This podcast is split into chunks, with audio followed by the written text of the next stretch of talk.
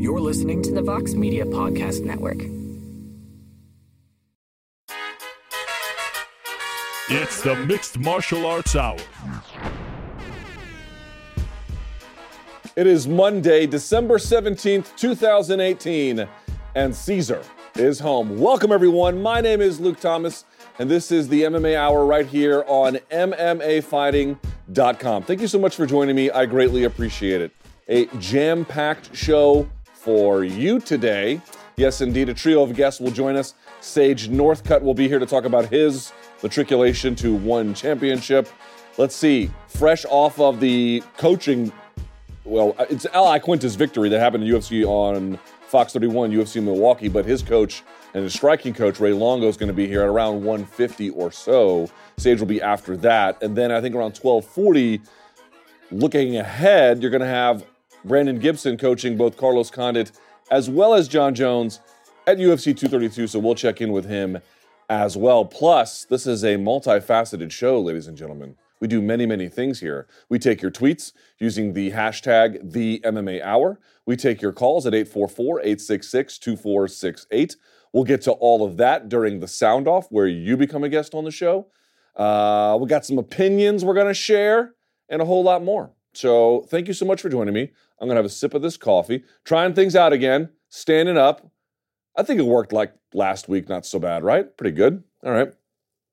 Mmm.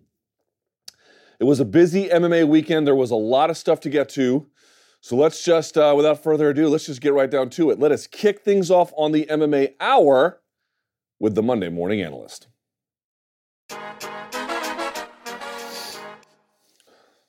There we are. Look at that change of graphics. You have no idea.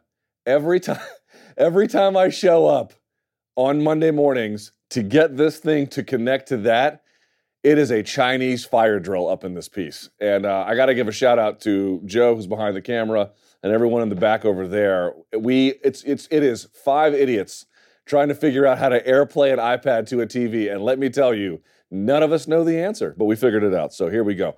As I always mentioned before, if you want to contribute to what we talk about in this particular segment, the best place to do that is going to be on my Facebook page, facebook.com slash Luke Thomas News. I always ask people, hey, what do you want to see broken down? And there was so there were so many uh, fights over the weekend. There was Ilima Macfarlane uh, winning uh, over at Bellator, Michael Chandler winning, and and Neiman Gracie choking out Ed Ruth, which really surprised me. But uh, there's so much to get to. But really, the big one, I, I just feel like we'd be doing this segment incorrectly if we didn't talk about the main event from UFC on Fox 31. Al Iaquinta winning via unanimous decision over. Put that like that over uh, Kevin Lee. And, you know, it was funny. Kevin Lee said something after it was over. I think he had to take a moment to compose himself so he could extend a level of sportsmanship. But he said something that a lot of people were like, oh, that's crazy. And in real time, I thought, uh, you know, I, we had Kevin Lee on the show last week. I'm a big Kevin Lee fan. And uh, he said, well, I thought I'd won the first three rounds. And in real time, I thought, man, I don't think that's true. And don't get me wrong, I still don't think that's true. But if you actually go back and watch, it's a lot truer than you think. And I'm actually, the reason I'm going to make that argument is because it's one of the reasons why Al won.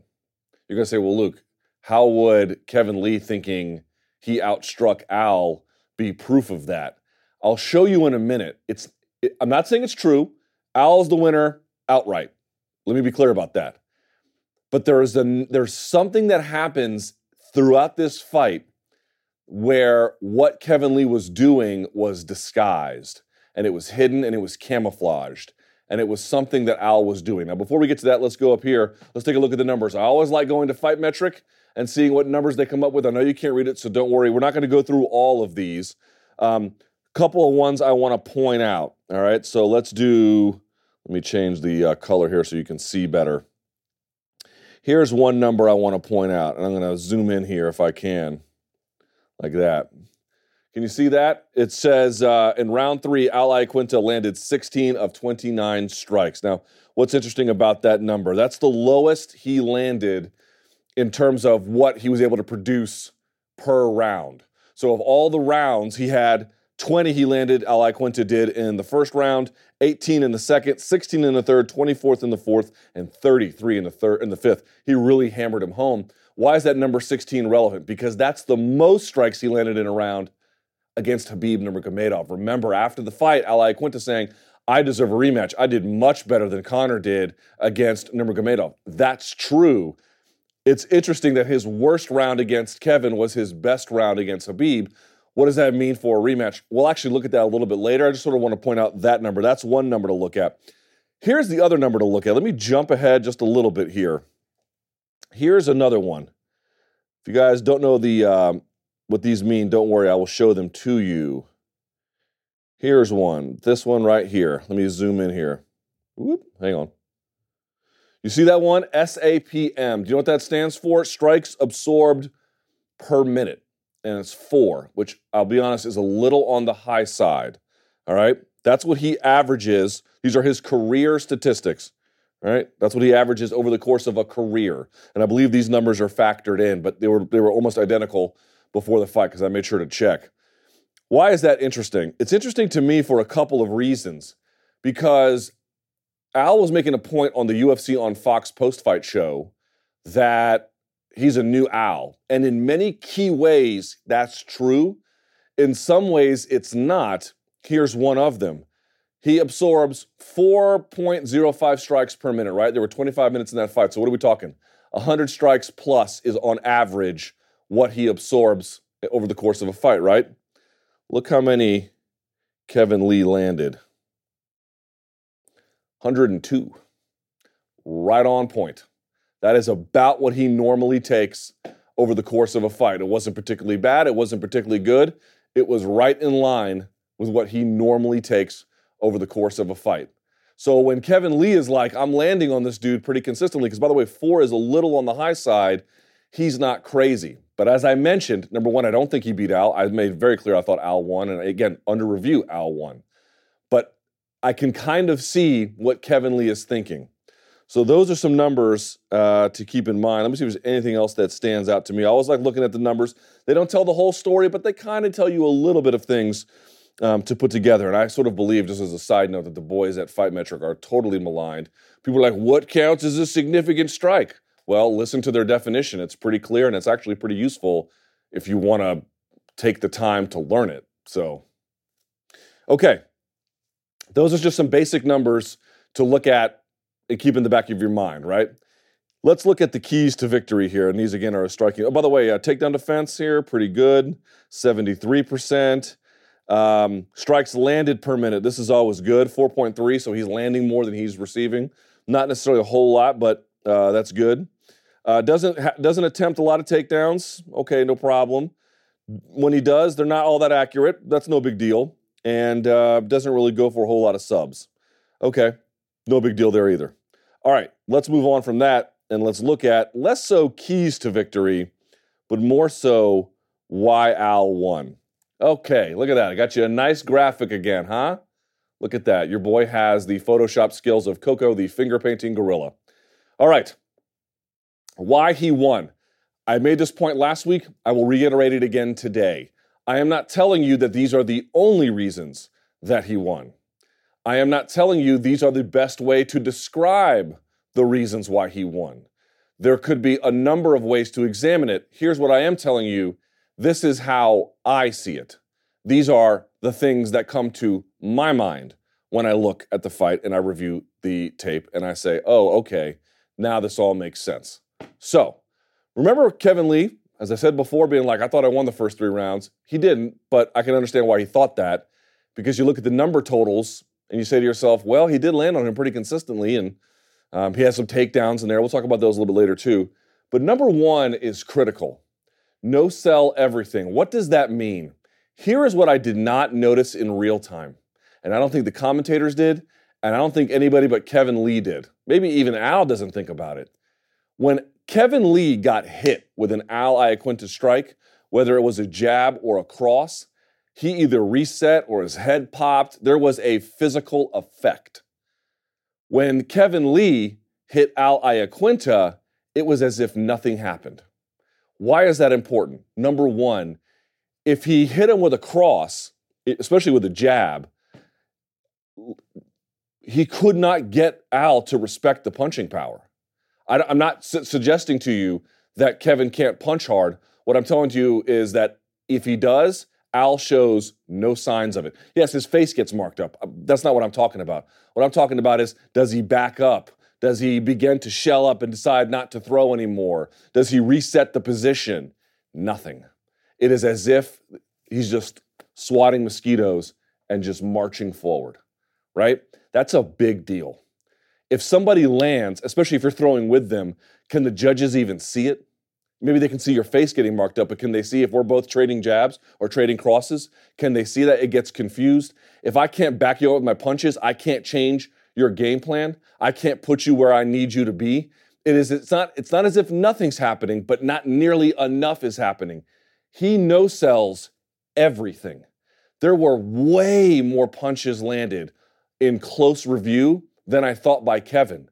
But remember, the key issue here is not how many times you land, but the damage. And what are the judges going to look at when they assess damage? Yes, physical damage on the face, like John Cena style, you can't see me. But more than that, does someone's posture change? Do they wince? Do they make a reaction? Does their head pop? Like, are there things you can really observe somebody doing? And when Kevin Lee hits Al, you don't really see hardly any of that. And I did not see it in real time all that much. And on review, I was shocked. I was shocked at how often Kevin Lee landed and it did nothing. And again, scuffed up his face. And maybe Al was hurt. Poker face, bro. Poker face. Incredible job by Al Iaquinta and just because Max Holloway, he fought last week, dude, Ortega would nail him with shots. And you would even see uh, Max's head pop. Not Al. Nothing. Like, like as if it didn't exist. If a tree falls in the forest and no one's there to see it, did it happen? Uh, two, constant but careful pressure. What you're going to notice is only once or twice does Al get drilled with a shot coming in recklessly. Almost never happens. But he's just in Kevin Lee's face constantly. What was interesting to me was here's what he's trying to do. Al is standing, I'm left handed, so this is a little weird for me. He's standing in the orthodox stance, right? He is going to go this way. He's actually going to march into, if Kevin Lee is also in the orthodox stance, he's going to march into his power hand, not directly straight, he's circling. But you might be asking, why is he doing that? Because he wants Kevin Lee to fade into his own right hand. He's not worried about Kevin Lee's power, so why not push into it? Right? He just pushes into it, pushes into it, pushes into it. Now, there are times when he circles the other way, often as an evasive maneuver. There are times when he comes in straight. There are times when he resets it. But you'll notice in this fight, he stands in an orthodox stance, uh, uh, uh, Al Iaquinta does, and kind of fades and turns clockwise. That's the way he's going, clockwise. Um, and with that careful pressure, by the way, whenever Kevin Lee is going southpaw, you see Al Iaquinta trying to get lead foot positioning. You see a lot of just, he's just finding ways to get in that space and make his punches count more than the other guys. Kevin Lee is not wrong when he says he kind of numerically was in there a little bit. He kind of was numerically in there. But again, he was the one getting backed up, and he was the one when he was getting hit, it was rocking his, you know, you could even see his hair jiggle a little bit, right? Couldn't see that with Al, and Al was just always on the march, always, always, always. Consistent march, but usually very careful. There's only really one instance where he gets clipped kind of hard. And again, no sells it, doesn't reset, just keeps on moving. It's crazy. And then last but not least, attack and create openings. So what you'll see him do is if he's standing in the orthodox position, you'll see again, remember Max Holloway on the half beat? One, two, three, one, two, three, one, two, bang. And get in between that two and that three. You're going to see Al Iaquinta do the exact same thing. Guys, I, everyone likes to see who's throwing strikes like this and, you know, like this and and whatever else. Like people just want to see crazy acrobatics. But at the end of the day, if there is a lesson you can take home from last week and then this one, at least insofar as the striking is concerned, the best strikers in the UFC usually what they're really good at is not some crazy, you know, I, you know, I know kung fu, come at me Morpheus bullshit. That's not what they do. What they do is they have an incredible sense of timing. They have an incredible sense of distance and they have just enough weapons where they can be modular in all situations. They kind of just are who they are, and it looks a little basic, but it applies so broadly over the range of the fight that they can just take over. So you'll see Al fake and then throw. You'll see him catch him on the half beat, just come from this side. You'll see him double up and come. You'll see him stance switch early. He kind of abandons that a little bit late. But what he also wants, just like Max Holloway, is he wants an extension. He wants an extension from Kevin Lee, either for the left to come out or the or the right in this case, or the left to come out. And he wants to get inside of it in certain cases. He wants to come over the top in other ones. He wants to get inside of it. It's not it's not the same game plan as Max Holloway because that's not true. He doesn't stand switch nearly as often, but there are some similarities to it. Great crisp footwork from Al Iaquinta. So for me, when I go back and review, he no sells everything. There is constant but careful pressure, and he's either attacking with different tricks to get him open, um, and we'll see all those here. All right? All right. Let's do this, shall we? Okay. Uh, we'll take a few. We'll take a look at a few things from each round, but I, I, I limited very narrowly what we took a look at. There is way more than this. Uh, so this round one, right? Three ten. What are we looking at here? By the way, I'll say this: Kevin Lee was going back and forth southpaw and traditional. I don't think he was bad from southpaw. I think that would be very unfair to Kevin. But last week we saw Max Holloway going back and forth, and I literally couldn't tell if the game dropped off at all. You can tell here. He can be effective from southpaw. I do not want to take that away from Kevin Lee. But if I'm assessing where he's at his best, offensively and defensively, I would argue, humbly, I would submit the orthodox position is much better for him. That's just me. That's not to say he shouldn't keep pursuing this and get better at it. That's not what I'm saying. It's just there's not they're not equal. Is all only point I'm making. All right, so watch Al. You can see him doing a lot of the same thing, you know, jamming inside, um, using a hand to gauge distance or to parry and come over the top. Watch the, the foot here. Let's see sort of what happens in this exchange. By the way, you always see Al a little low, and sometimes he would hang the hand, the commentators noted, so that he couldn't be in the line of sight to punch. That's one of those things, right? You see uh, Kevin take a step in. Al did this a lot. He'd lead, lead, lead. Kevin would come in, he would drop and either come up or he'd drop and go to the body and come up, or drop and go body, body, then come up. You see this dropping level a lot from Kevin Lee, excuse me, from Al Iaquinta, getting underneath the jab. Like that, and then crack. He misses. Now watch, left handed stance, bink, gets right in on him. What do you notice again from last week? Inside the space. He's not coming around. Sometimes he'll come around, but here he's coming inside the space, switching stance, through combination here, because remember, he started orthodox, switches to southpaw, bang, and cracks him inside the space, jamming him, constant pressure, moving forward, creating openings, getting underneath the jab. There you go. All right. Here's another one. So watch. So now he's going to circle into. So this is one of the times where he's not circling the way he normally did. It's not. It wasn't constant, but it was constant in the sense of like un- unrelenting. But it was consistent. You'll see it in each round over and over and over again. Right? What's he doing? Kevin jabs. Right? Lands one. He gets one inside two, and you can't see it here, but look closely. Who's got the superior foot position? It's Al Iaquinta. Right? Bink comes inside to the body, and then it rips it again getting him to get too close, going inside. Sometimes he'll go upstairs, backs him up like that, and that's from the orthodox position, right? And he switches to south again. Again, this whole bit about I'm going to be on the outside and I'm here up southpaw, and now I'm orthodox, and now I'm southpaw. I'm not saying it doesn't work. It's just not nearly the same as like what a Max Holloway does, or even what an Al Iaquinta does when he's he basically is a conventional fighter except just at that little tiny moment when he needs to not be. All right, here we go. Southpaw stance. Let's see what happens. Here he is circling. He's resetting position, so he's going to come here. Normally, what you're going to see Al do is go this way. That's normally what he what he did in this fight, right? Look at who's got the lead foot position. He drops his level, parries the hand down, mm. bink, kind of grazes a little bit, but he comes inside. It only just like hit the side of his arm and knocked him over, right? We move on. Here's another one, right? Jabs his way inside, and he's catching him on the timing here, too. Kevin just puts a foot down. Kevin just puts a foot down. He's already in motion, right? Because he's timing everything one and two and three and four, and he's getting in at the right moment.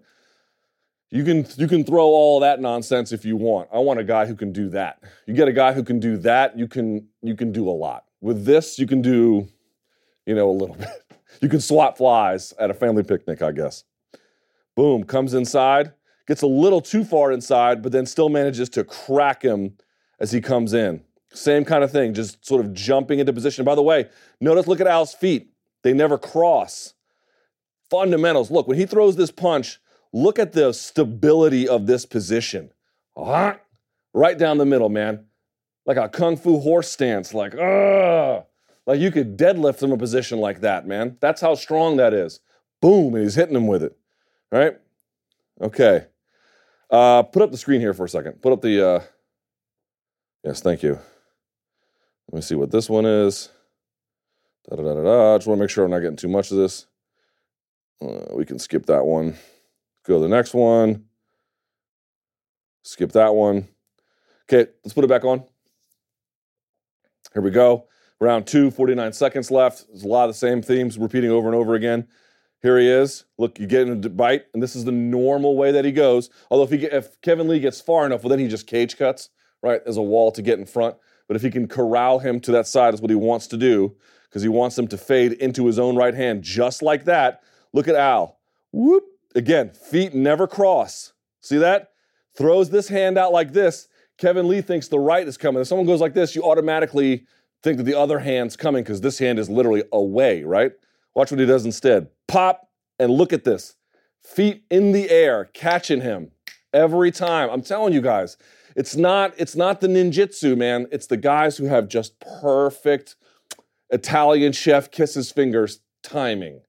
Timing is everything. You hear all these coaches and they bore you to death on these interviews. Footwork, timing, distance control. What you want to see is that Deontay Wilder knockout punch. Yo, that's what sets it up. Guys like that. Right? Catches him. Here's another one. Look at this. What I tell you before, getting he he had a low stance so he could get under the jab. I guess they felt like he, Kevin Lee, kind of leans. I don't know. I'd have to talk to Ray. We will talk to Ray. I guess they felt like he kind of goes forward a little bit too much, or he doesn't retract it enough, or he doesn't stick and move. He just kind of plants because they feel like once he opens, they can get inside and they have a variety of attacks here. He backs out, resets, cage cuts here, and again, sort of ducks down, anticipating it, misses, boom, and comes around the side this time. And look how he's pressuring him. Let me draw some arrows here. He's pressuring this way while Kevin Lee is trying to go this way. And they meet at the intersection of this right hand, right? Thank, just like that. That's why he's circling into the power hand from the orthodox position, just like that. Uh, here we go. Just look at this. Fakes jabs once. Hold on. Fakes down, comes inside, backs him up. He circles to the outside. So this was a nice circling away, except now Al uh, nearly eats a knee. It's a good job by Kevin Lee there. Here he is again. Remember I told you he wanted him to open up, right? He pressures in. You can't see it with the left hand. He actually fakes with the left hand a little bit, which gets Kevin to open up. Bink, and he comes over the top. So he can go inside, especially from that uh, orthodox southpaw position, or he can come over the top if he can get you to engage. And remember, what have we said before? When you're behind the two black lines, that's one thing. When you're behind the two black lines and you're right up against the fence, your behavior begins to change. You're going to see another version of that a little bit later, right? Okay, put the screen up if you don't mind. The, the, the flat screen, thank you very much. Let me move beyond this. See what this is. Let's see, let's see, let's see. Bink. We can skip that one. Okay, move over to this one.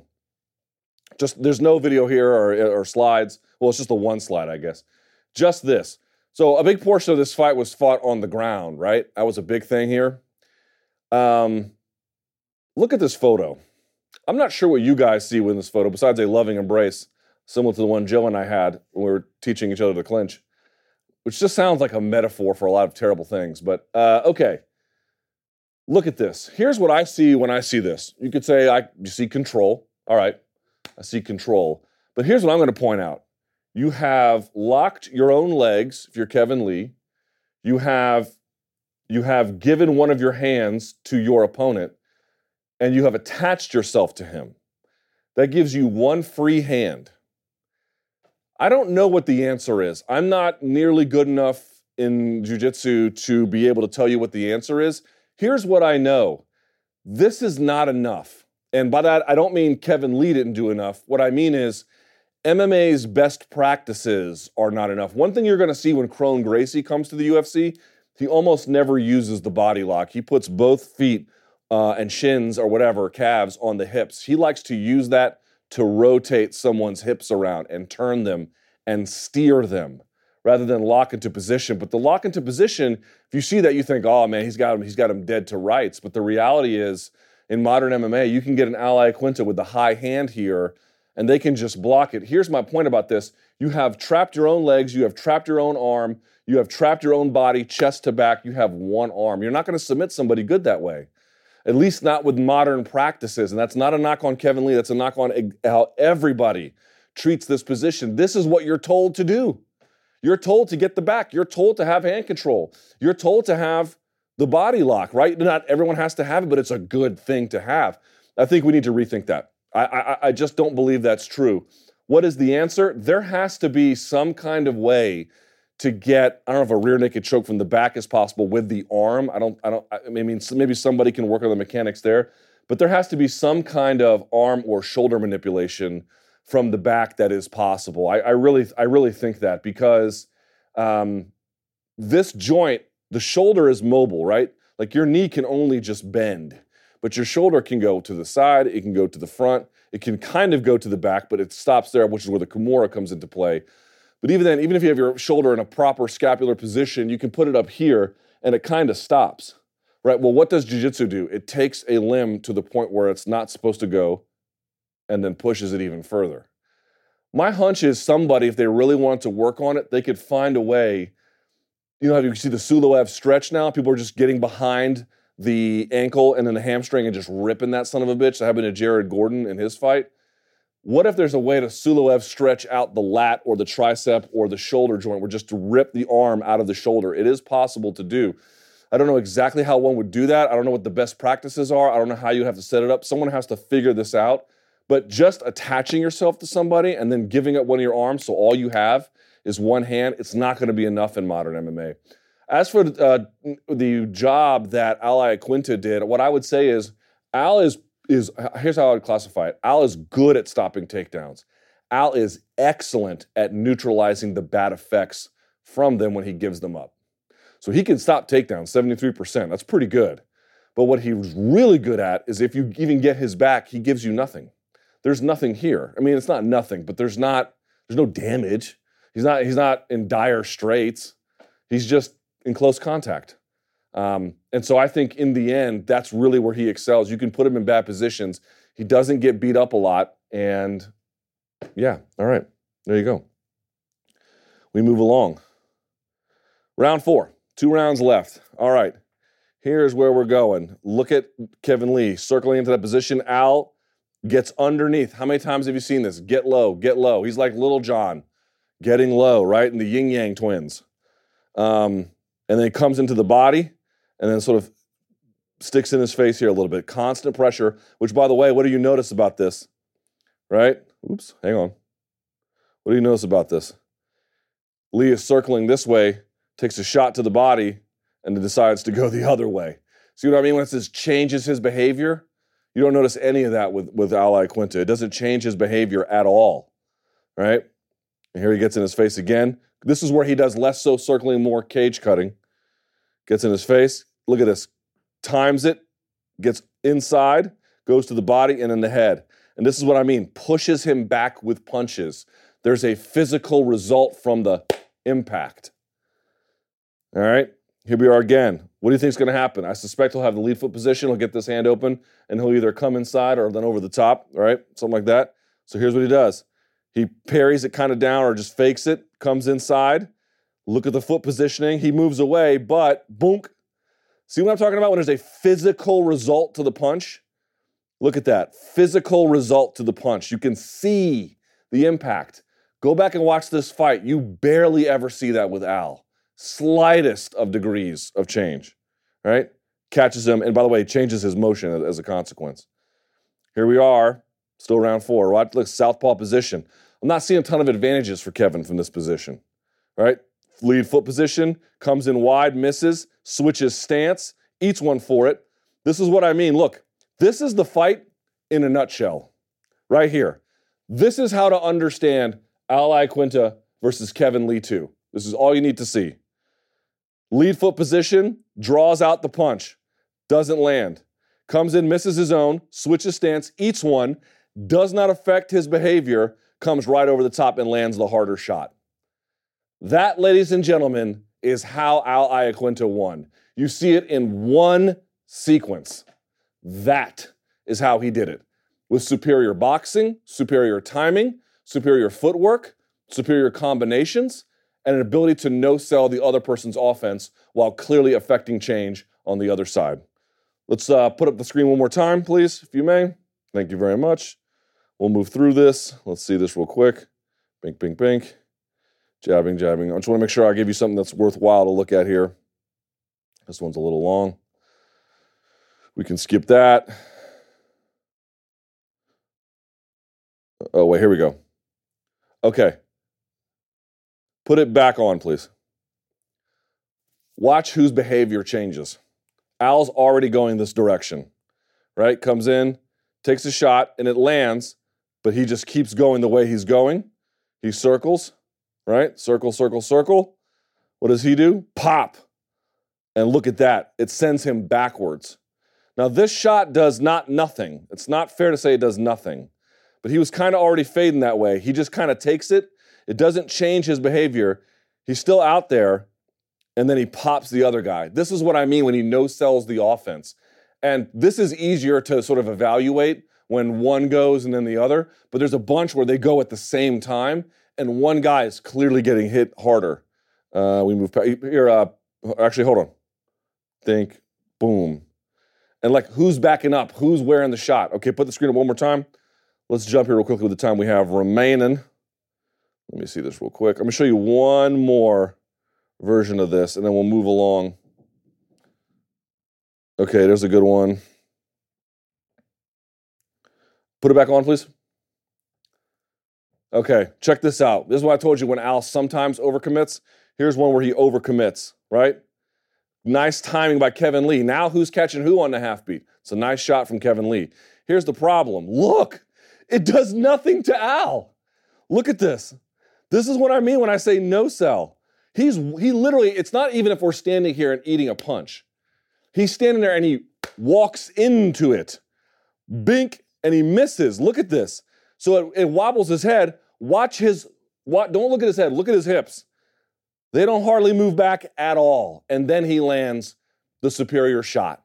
That is what I'm talking about. That clip and the one before is all why he won. The proper fundamentals, the proper circling, the no selling. One last thing, put this clip up. I want to show you one tiny little thing here if I can, and we'll move along. Okay, remember I told you he was circling and what he was doing to uh, to Kevin?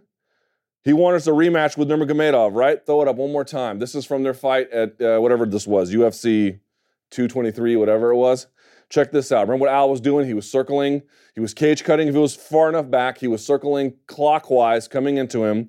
He's getting underneath the jab. He's setting up his own. He's trying to elicit a reaction. He's trying to throw his right, right? A lot of boxing there.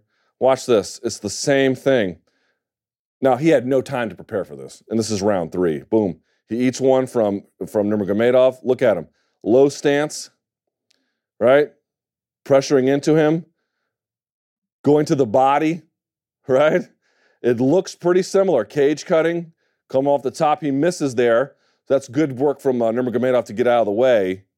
But look at him. Cage cutting, going off the jab, trying to find him, direct him to his own. He wants to direct him here, right? That's what he's trying to do. Boom, misses. And then he comes back in, and you kind of get the idea.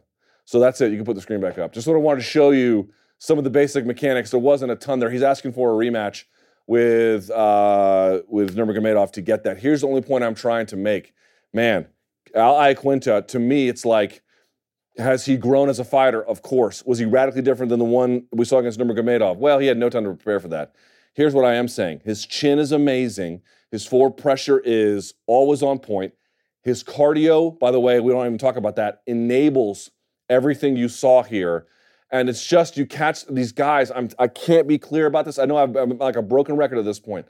Show me the guys with the good timing. Show me the guys with the good sense of distance. Show me the guys that know where their feet are supposed to be, and I will show you some UFC champions. I do not know what is next for Al Iaquinta. I don't know if he gets that Nurmagomedov rematch. I don't know if he's going to be a title winner. Here's what I know: he has all of the material to, at a bare minimum, be a real title contender, and not on short notice but by doing it the hard way. Al Iaquinta is one of the best fighters in the best division of mixed martial arts. If you didn't know on Saturday, now you know. That is the Monday Morning Analyst. All right, let's do this. Whoo! There we go, boys and girls. All right. Well, the time we have remaining, let's, uh, how about a round of tweets?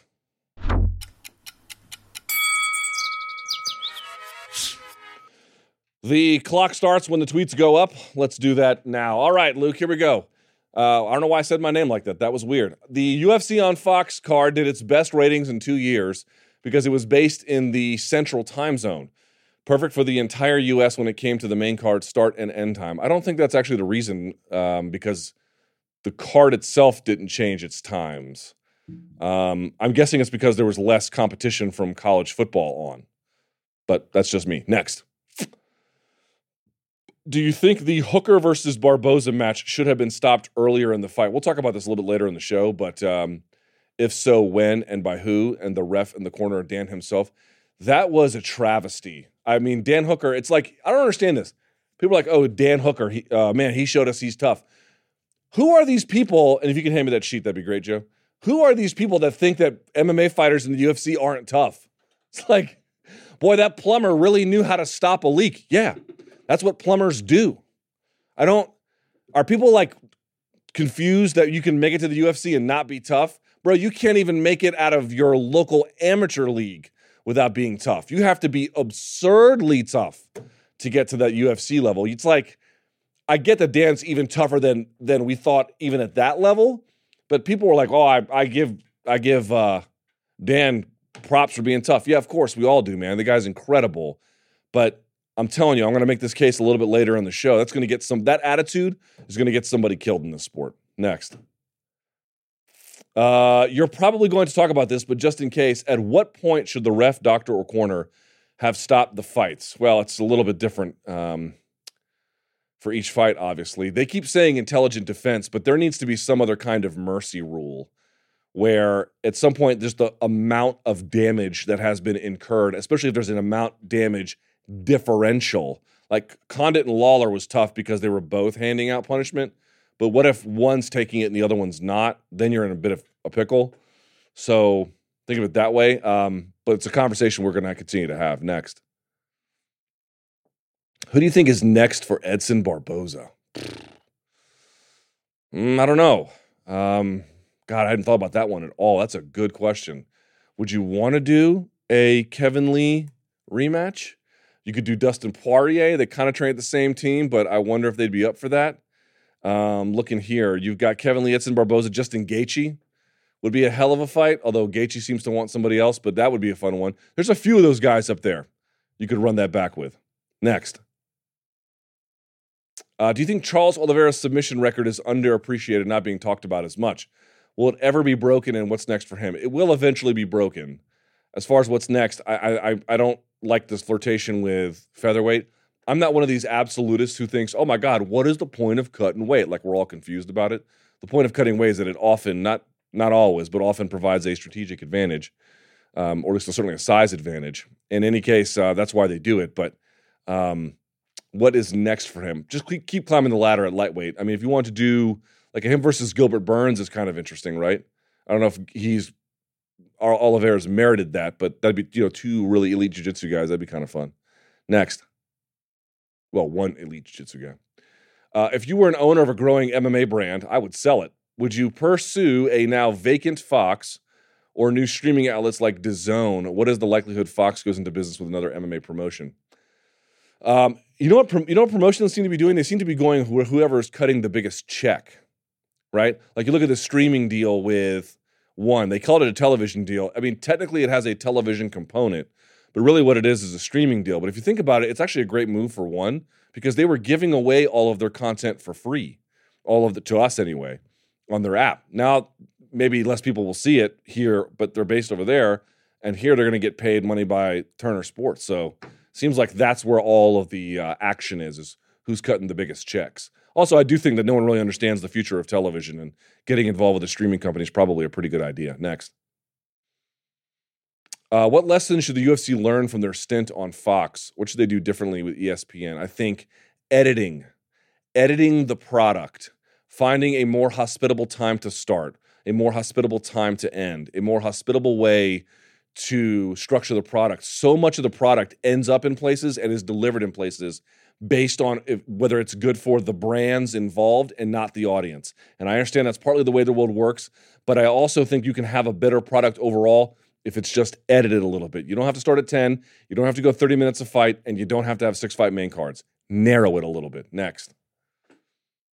Why the UFC won't announce an event in Hawaii? Can you unblock me? Apparently, they wanted all of the Hawaii Tourism Authority's yearly budget to come one time. And so Hawaii was like, go pound sand, or the UFC was like, go pound sand, depending on what your perspective is. But uh, there we go. All right, let's go to our Z phone or Z Skype? Z Skype, right? Let's go now to our uh, first guest of the show. He is one of the best coaches in the game. I have not spoken to this man in a while, so I'm happy to catch up with him, and I'm glad he made some time for us here on the show. The one and only Brandon Gibson is here with a fresh haircut. Oh no, it's not fresh. I need to I need to get cleaned up. Uh, is that is that a ritual? Um, you know, the older I get and the the busier my kids' activities come, the less time I find myself having free for haircuts. Fair enough. But you always do one before a big fight, right? Yeah, yeah. I try to try to look good, feel good before we get we get out there. All right, let's get into it now. So you have, a, I mean, you got a busy calendar, right? Especially for UFC 232. Let's start with uh, Jon Jones. Man, I got to tell you, I am really excited for this one. I, I've spoken to Gustafsson, and he sounds as motivated as ever. Here is sort of my feeling on this, and I know what you're going to say, but this is just my opinion. I feel like the window to beat Jon, you can never say it's closed. MMA's crazy. People do crazy things. But it feels like, in terms of taking advantage of a strategic or tactical lapse, that window has closed. Do you know what I mean? I would, I would agree with you on that. I would agree with you on that. Jon's only getting stronger, faster, smarter, and you know a lot of the a lot of guys this much time off I think would be detrimental. But for Jon it's been invigorating for him. It's helped him focus. It's helped him mature and it's given him that much more fire to go out and, and reclaim what he feels is his. He does seem from media to be a little bit more um, I don't know if in your face is the right word, but um, unconcerned with how it's perceived. Is that is that is that a fair characterization? Yeah. Yeah, I don't want to say he's he's he's brash or curt or anything like that, but um, he's unapologetic, that's for sure. Right. I think that's the right word. Yes, that's right. Does that carry over to training in some capacity, or is that simply part of the media side no. of things? I think that's the media side of things and the business side of things. I think when it when it comes to training, he is um, he continues to to humble himself. He continues to just be that ever evolving student. Um, I know it's always cliche to say how good the camp was, but I just couldn't be more excited about not just the camp, but the time we've had building up to the camp. You know, Jon Jon was working in shadows. He was working in secret, and and improving and improving. And we've pulled together an amazing team on this one, amazing training partners. And I just got done watching his workout this morning. And, you know, we're heading into this last week, and I just I feel excitement. I feel focus. Um, I can't wait to get out there and watch him make a statement. What do you What do you make of the argument that oh, what about all that time off? It can't be good for him. To that you say, yeah. To that I say, you know, he's he's not getting his brain's battered in. He's not getting concussions. He's he's taking care of his body and his mind. And you know, this is such a at, at this top one percent um, these just like you were talking about, these guys are tough. That's that's not uh, an aspect that comes with sparring or anything like that. The time off where we're, we're not having impact, where his body's not getting beaten up and broken down, where we're just continuing to evolve the skill and the technique and the strategy and develop Jon that much more as a martial artist is is key. And you know, he's he's 30. He has a long fight career ahead of him still, and he really feels like this time off has prolonged his career that much more. Interesting. Prolonged it on the on the last end of it.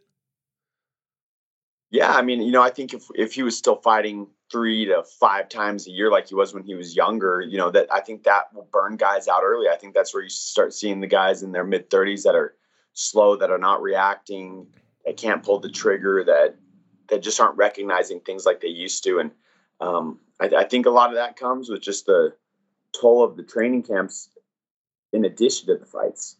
So well, just having, you know, these kind of pre camps where it's just all technical based, I think has been really good for him. I think it's going to show in the fight.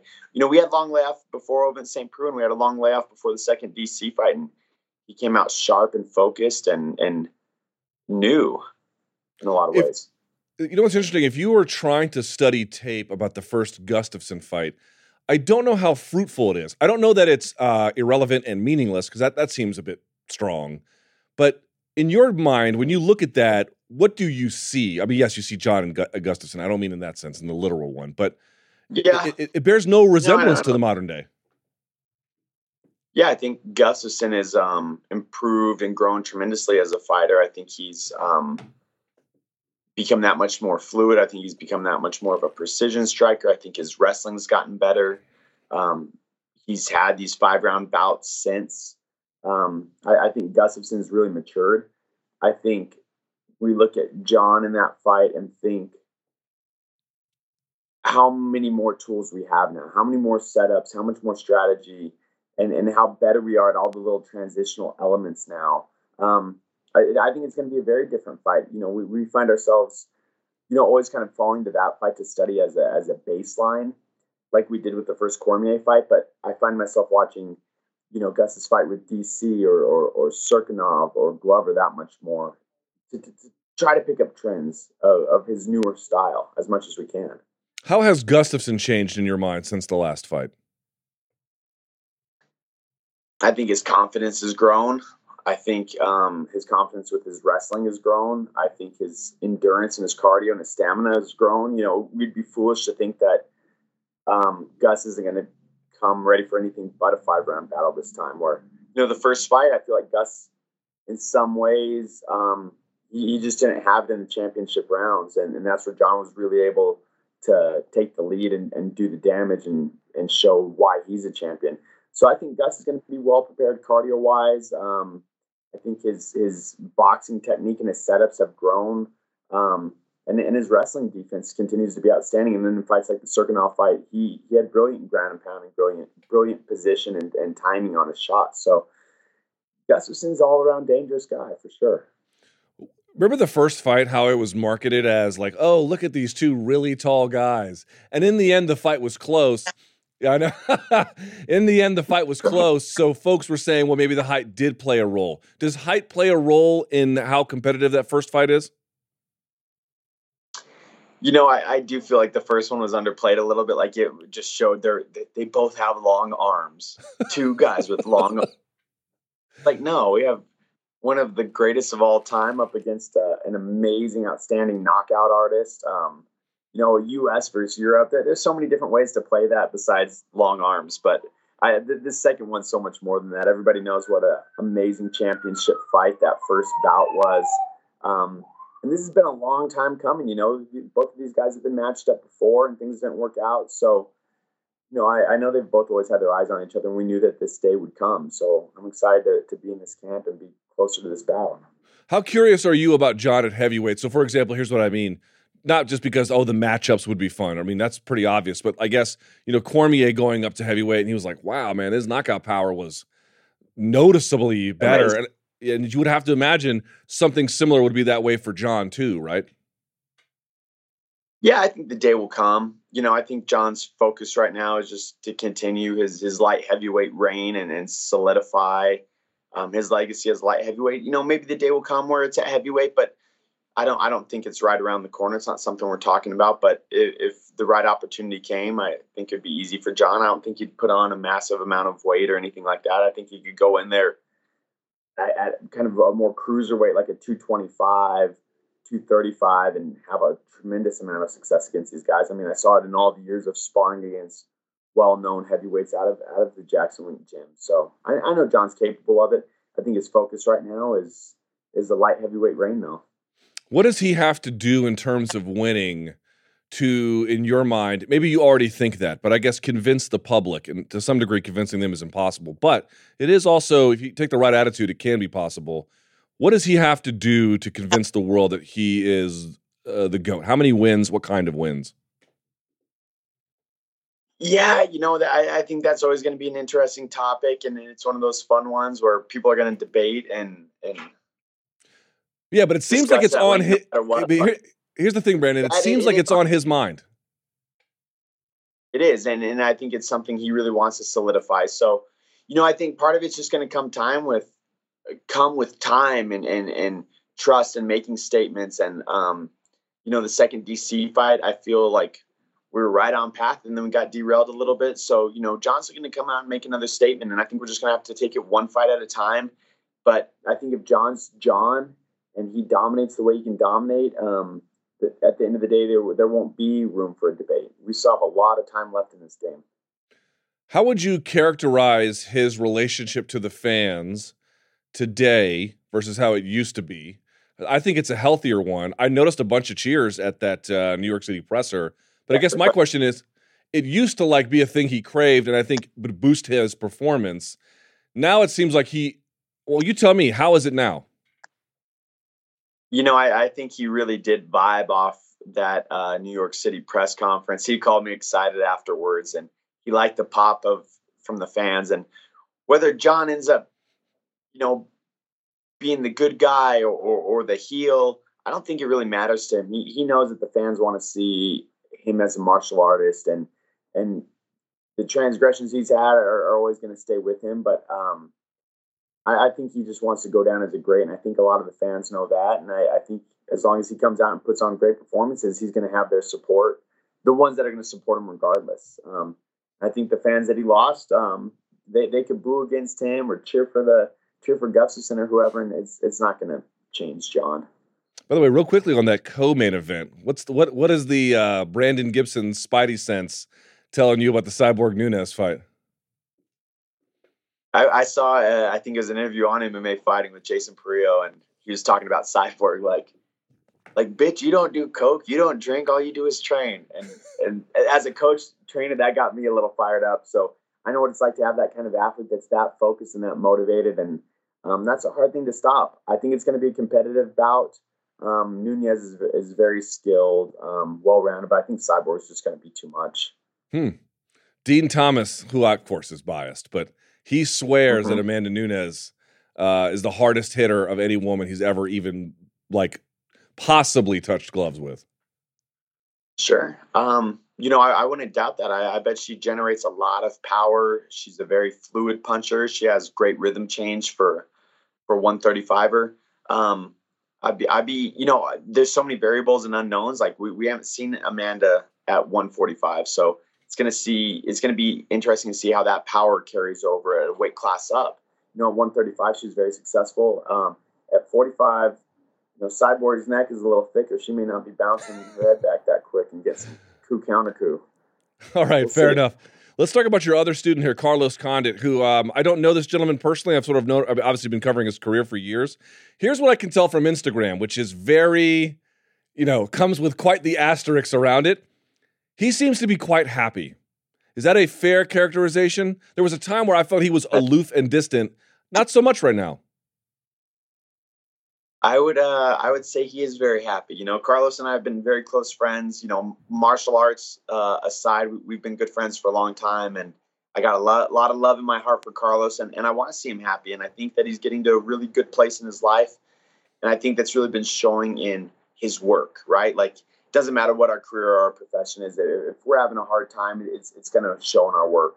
And, and, sometimes it's at the gym, sometimes it's at the fight. But I think where he's getting in his life right now, um, it, it's been showing in the gym every day. I think it shows in things like social media, and um, I'm very confident it's going to show in the fight too. I, I'm I'm really happy with where he's at. So I couldn't ask for more as a as a coach and trainer because the, the, the mental aspect is so much of this game at this top level. You know, all these guys are tough. They all have skill. They all have technique. They all know what to do in the positions. A lot of it comes down to their mindset and, and their approach going into it. And I really like where Carlos is at right now. How much of a reset did he need after that Lawler fight? You know, I that was a that was a battle for the ages, and that was a hard one as as a coach to be a part of. It was so back and forth, and and I saw how much wear and toll it, it took on on both of those men. Um, sometimes there's moments that make you really like love this sport and, and feel like it, it was lit to another level. And I think that fight in a lot of ways did that, but there was also kind of like the darker side of it too, where man, that you know, it, it, it's hard to watch your friend go through that. So here's my read on that but, from the um, out from the outside looking in. I just you, you see a fight like that, and you know this as well as I do, certainly better than I do. Man, I don't I don't know how you fight like that without leaving a piece of yourself. And let me be clear about what that means. I'm not suggesting that means he had to hang him up. That's not what I'm saying. What I am saying is, my God, what I mean, you have to you had the the sacrifice on the altar of athletic glory that that is. You don't walk away from that unscathed, man. Was there a part of you that was like, not worried he'd ever come back, but um, how how how much of the same will he be?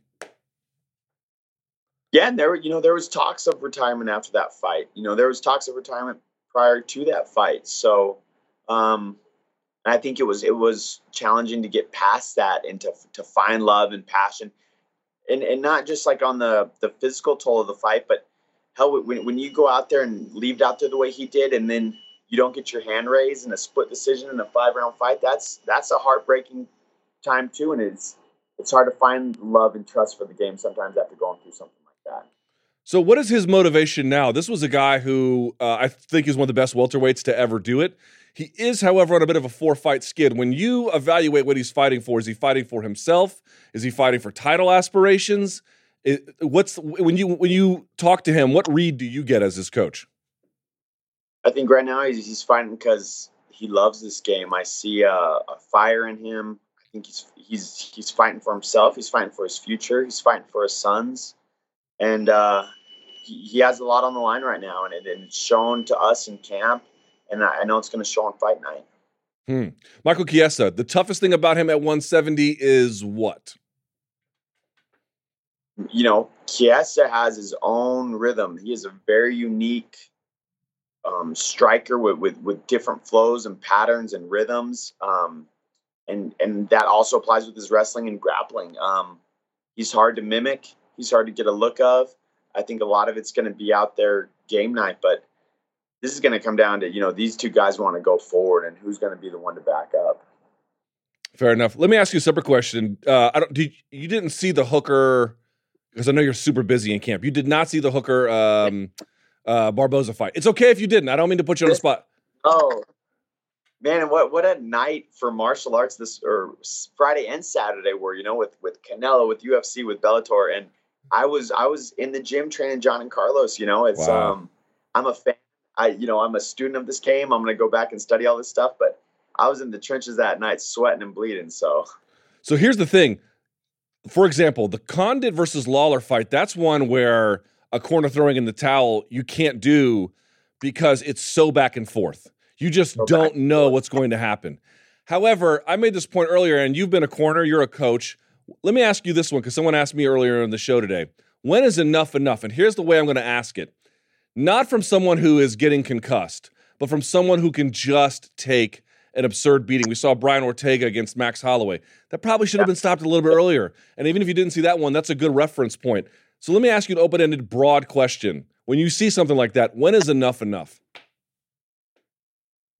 I think there's a lot of different factors that come into play. Um, like you said, when it's a back and forth battle and, and your your guy's always in it, um, and, and you know what they're capable of, sometimes you're hesitant to do it. Sometimes if it's a title fight like Ortega, you know the, the guys don't necessarily want to go out that way. Um, but that doesn't mean it's not in our best interest to protect them as our athletes and students. Um, and, and then you know one other thing I don't know if the media and the fans always get is that each commission is different. Like I can't just throw in a towel in every state in the middle of a round. Sometimes I could wave it off in between rounds. Sometimes the coach or the cornerman isn't allowed to wave it off between the rounds. We have to get the doctor to come in or the ref to come in or a commissioner to come in and wave it off. Hmm. So, so it's important as a cornerman to know what state you're in and what are the rules when it comes to that. Um, and there's times in, in retrospect I wish I would have maybe stopped a fight. Um, there's a few that weigh heavy on me, and you know, as I get older and wiser in this game and more experience, um, I know I'm going to be addressed with, with, with a situation like that again. And you know, those are calls that I want to make. Um, I, I, this is a sport. At the end of the day, these guys have families, they have futures. I don't want to see anybody pay an ultimate price because I let them go far trying to sh- show everybody how tough they were, or you know, let them go out on their sword. That's that's never been my mindset or my mentality with my regards to like the technical aspect of this game or the coaching side. You know, I have a theory about boxing, Brandon. This is why they had they do one thing better than us. They have old men as corners, right? Mm-hmm. For two reasons. One, old men don't care what you think. It's why they walk around naked in the locker room. Number one. And number two, they've seen it. They've seen the full arc of an experience and they're just more ready to make that call. I think as I to your point, as we all get older, I think we'll maybe get better about this as a community. Mm-hmm. And you know, I'm I'm lucky to have uh, two old men as my coaches, Greg Jackson and Mike Winkeljohn. the oldest of the old. No, but uh, you know, I, I we're we're getting there. We're getting there, and I think you know, like Trevor Wittman's made that call a few times. There's a lot of coaches I know wouldn't hesitate to do that to protect their guy. Um, you know, the the one that weighs heavy on me is is Cowboy Masvidal. I, I literally picked Cowboy up off the canvas at the end of the first, and uh, and a lot of it weighed on his his fight prior to that, which was the Matt Brown, where he had been dropped in the second, came out in the third, and head kick knocked him out. You know, it was like, man, I can't count Cowboy out. I need to give him a chance. He's able to get up and recover. And then the second round was was even worse. And uh, you know, he would have never asked me to. He would have been so pissed off if I did that. But it, it, it doesn't matter. Like you know, those are the moments where I, I wish I could have done more for my fighter. And so it's not that we don't think about it. That's for mm. sure. Well, you know, it takes a lot of guts to to uh, you know call yourself to task and think about it, but you definitely do a lot more good than than uh, anything else. And I got to tell you, man, 232 can't come here soon enough. I am just, I can't wait. Do you have a prediction, sir, for the main event? I know victory, yes, of course, but if you're thinking like Professor Xavier, which way is this going to go and what way? I want to, I want, who, man, the submission could be there, the ground and pound could be there, the knockout could be there. Um, I don't really know until we're going to get in this mix what what what path Jon's going to be able to take to to that goal.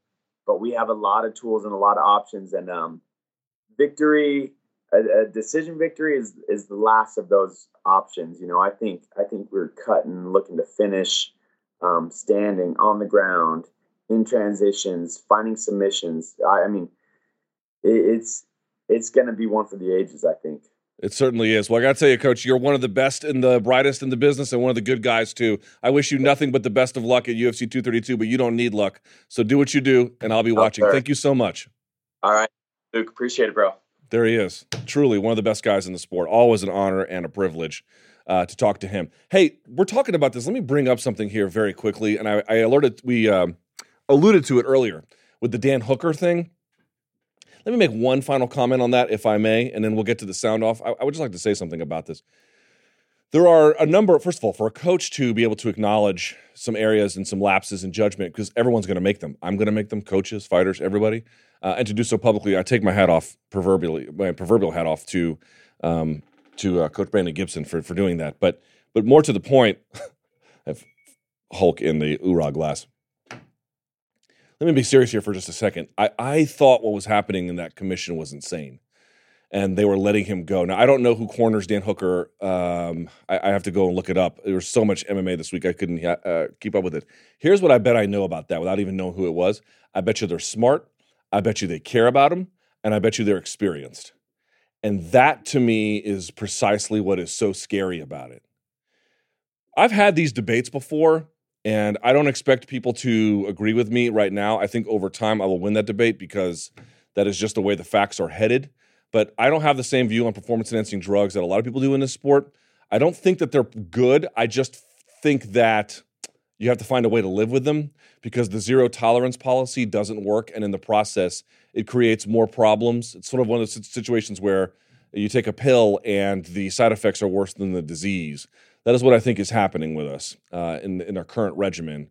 Um, I don't think that allowing a world where you just don't account for moral hazard or everyone uses is a good idea, but I don't think the current system is certainly any answer to that. I think sort of putting a lid on it and learning a way to live with it is probably the best. And you're asking, what does that have to do with Dan Hooker? I, it's got nothing to do with, with him and performance enhancing drugs, but there's a question about what is actually more damaging for the sport the culture that valorizes taking a beating or the folks who are using performance enhancing drugs. I would submit to you very strongly that it's the culture that valorizes taking a beating.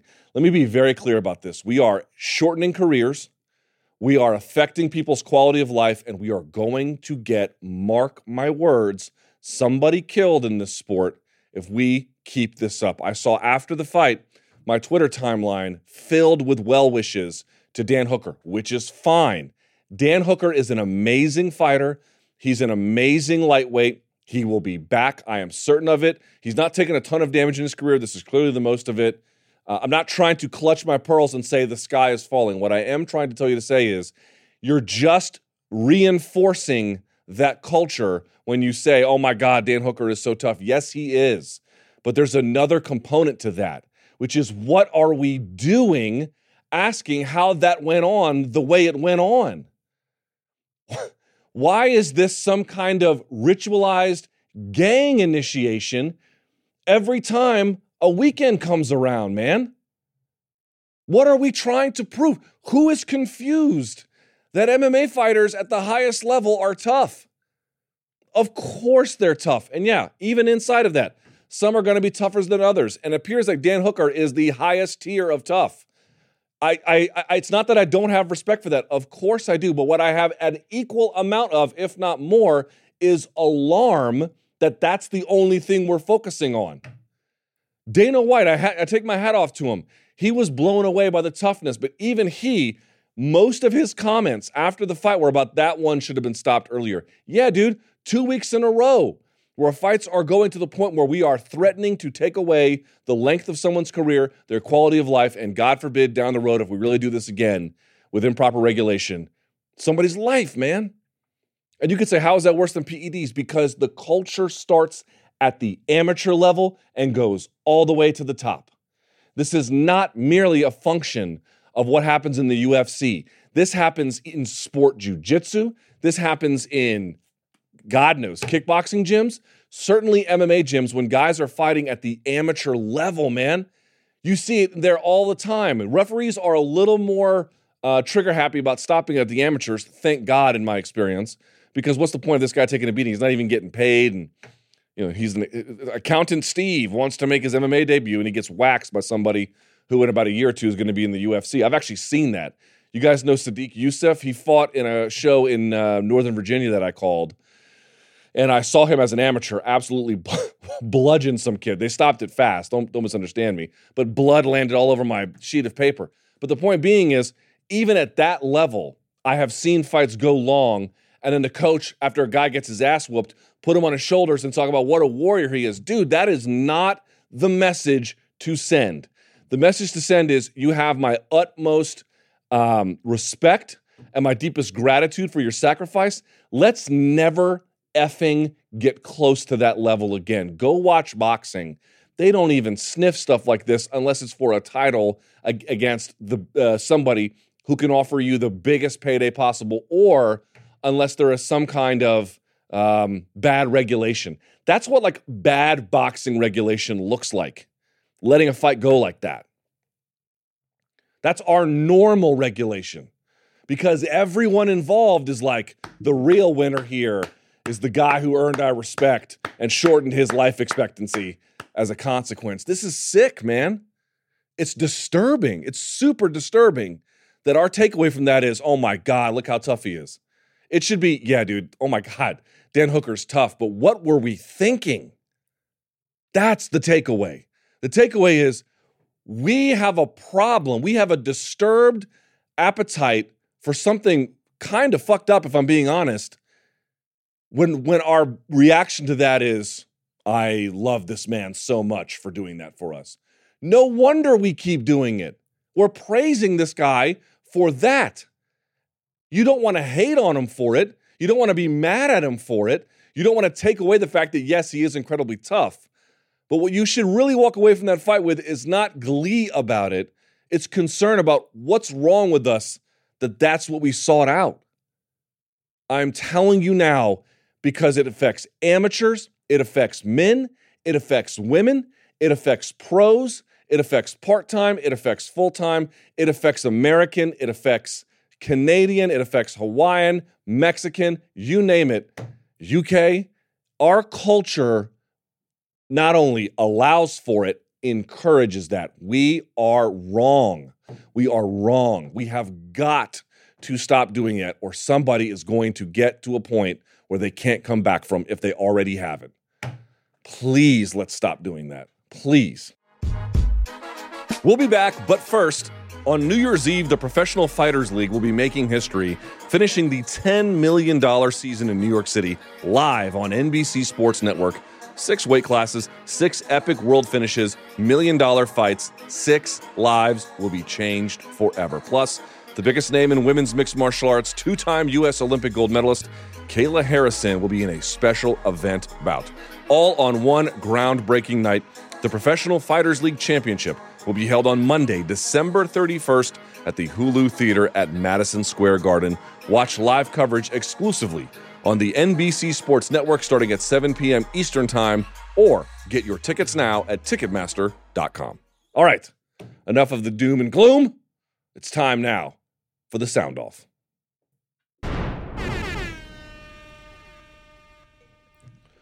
There he is. Got to keep it to my pen. Didn't even wait for my intro. He just decided he was comfortable. Comfortable Danny just waltzing on in. Hi, comfortable Danny. How are you? I'm good. nice and comfy. How was drink, your weekend? Drink my emergency. Are you sick? Uh, no, but I'm, I'm, you know, trying to be cautious. All right, fair enough. Um, the weekend was good. Worked a ton, obviously, because there was so much MMA. yeah. Uh, I'm looking forward it was to a the good holidays. weekend. Yeah, yeah, for sure. The holidays are always nice.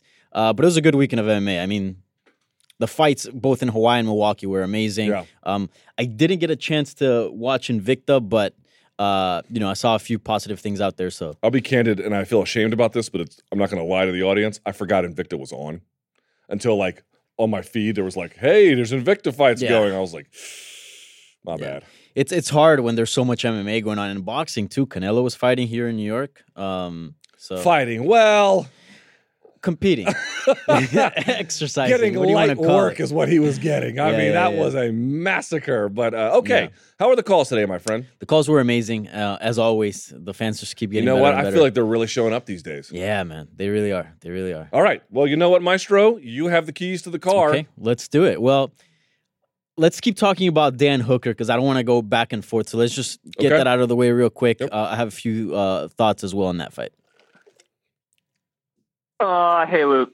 This is Drew from the home of poverty and overdoses, Lewiston, Maine. So, uh, that Dan Hooker fight, what the fuck? That that was literally my reaction, Oh. and you couldn't have said it better. Uh, I agree with you 100. percent Don't you think it's Uh, sick when people are like, "Yeah"? It's yeah, because I, I I was looking at my timeline and everybody's praising him, and I'm like, eh. my the the only tweet that I wrote about that fight, I I said, you know, Dan Hooker, tough as hell, yeah, but I said that at the end. The first thing was like, yo, that fight should have been stopped earlier. Like, I did not need to see that. Um, we knew who the winner was way before it got stopped. yeah. What what's the point of MMA? To find out who's the best fighter, right? We found out who was the best fighter in that fight, at least that night, way before that stoppage. Good point. That's what we're trying to find out here. We're not trying to find out if somebody can kill another man. That's not what we're trying to find out over here. We're trying to find out who the better fighter is, and we got that answer. You know, deep into the second round. You know, there was no need for a third.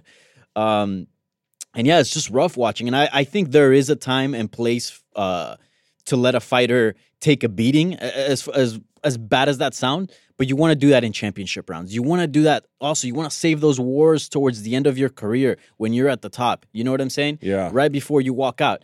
Dan Hooker, man, he's so young. He's so promising. This is this was his first like real big fight. He's in only the top- 28. Yeah, this was his first fight, I believe, from a top five guy. Um, no, no need to go through that. No need to go through that. Look, you're not having a good night. You're slow. You're not hitting hard. You're giving me absolutely no reason that you're gonna come back because it's not like he's trying to take Edson down, and it's not like he's throwing haymakers and you know almost landing him. None of that was present. He was just taking punishment and you know, Hooker is going to do his job and he's going to try to stay in there as long as he can. So you can't blame him. That's when the corner has to step in or the refs have to be smarter. Someone has to do it. Okay, Uh, Dan Hooker in his last fight. Now I don't know if he's getting a bump in pay or if they took care of him. Do you know what he made at UFC 226 when he knocked out Gilbert Burns? This was his winning Yeah. total. That was an amazing fight, by the way. Yeah, it was a great fight. Do you know what he made?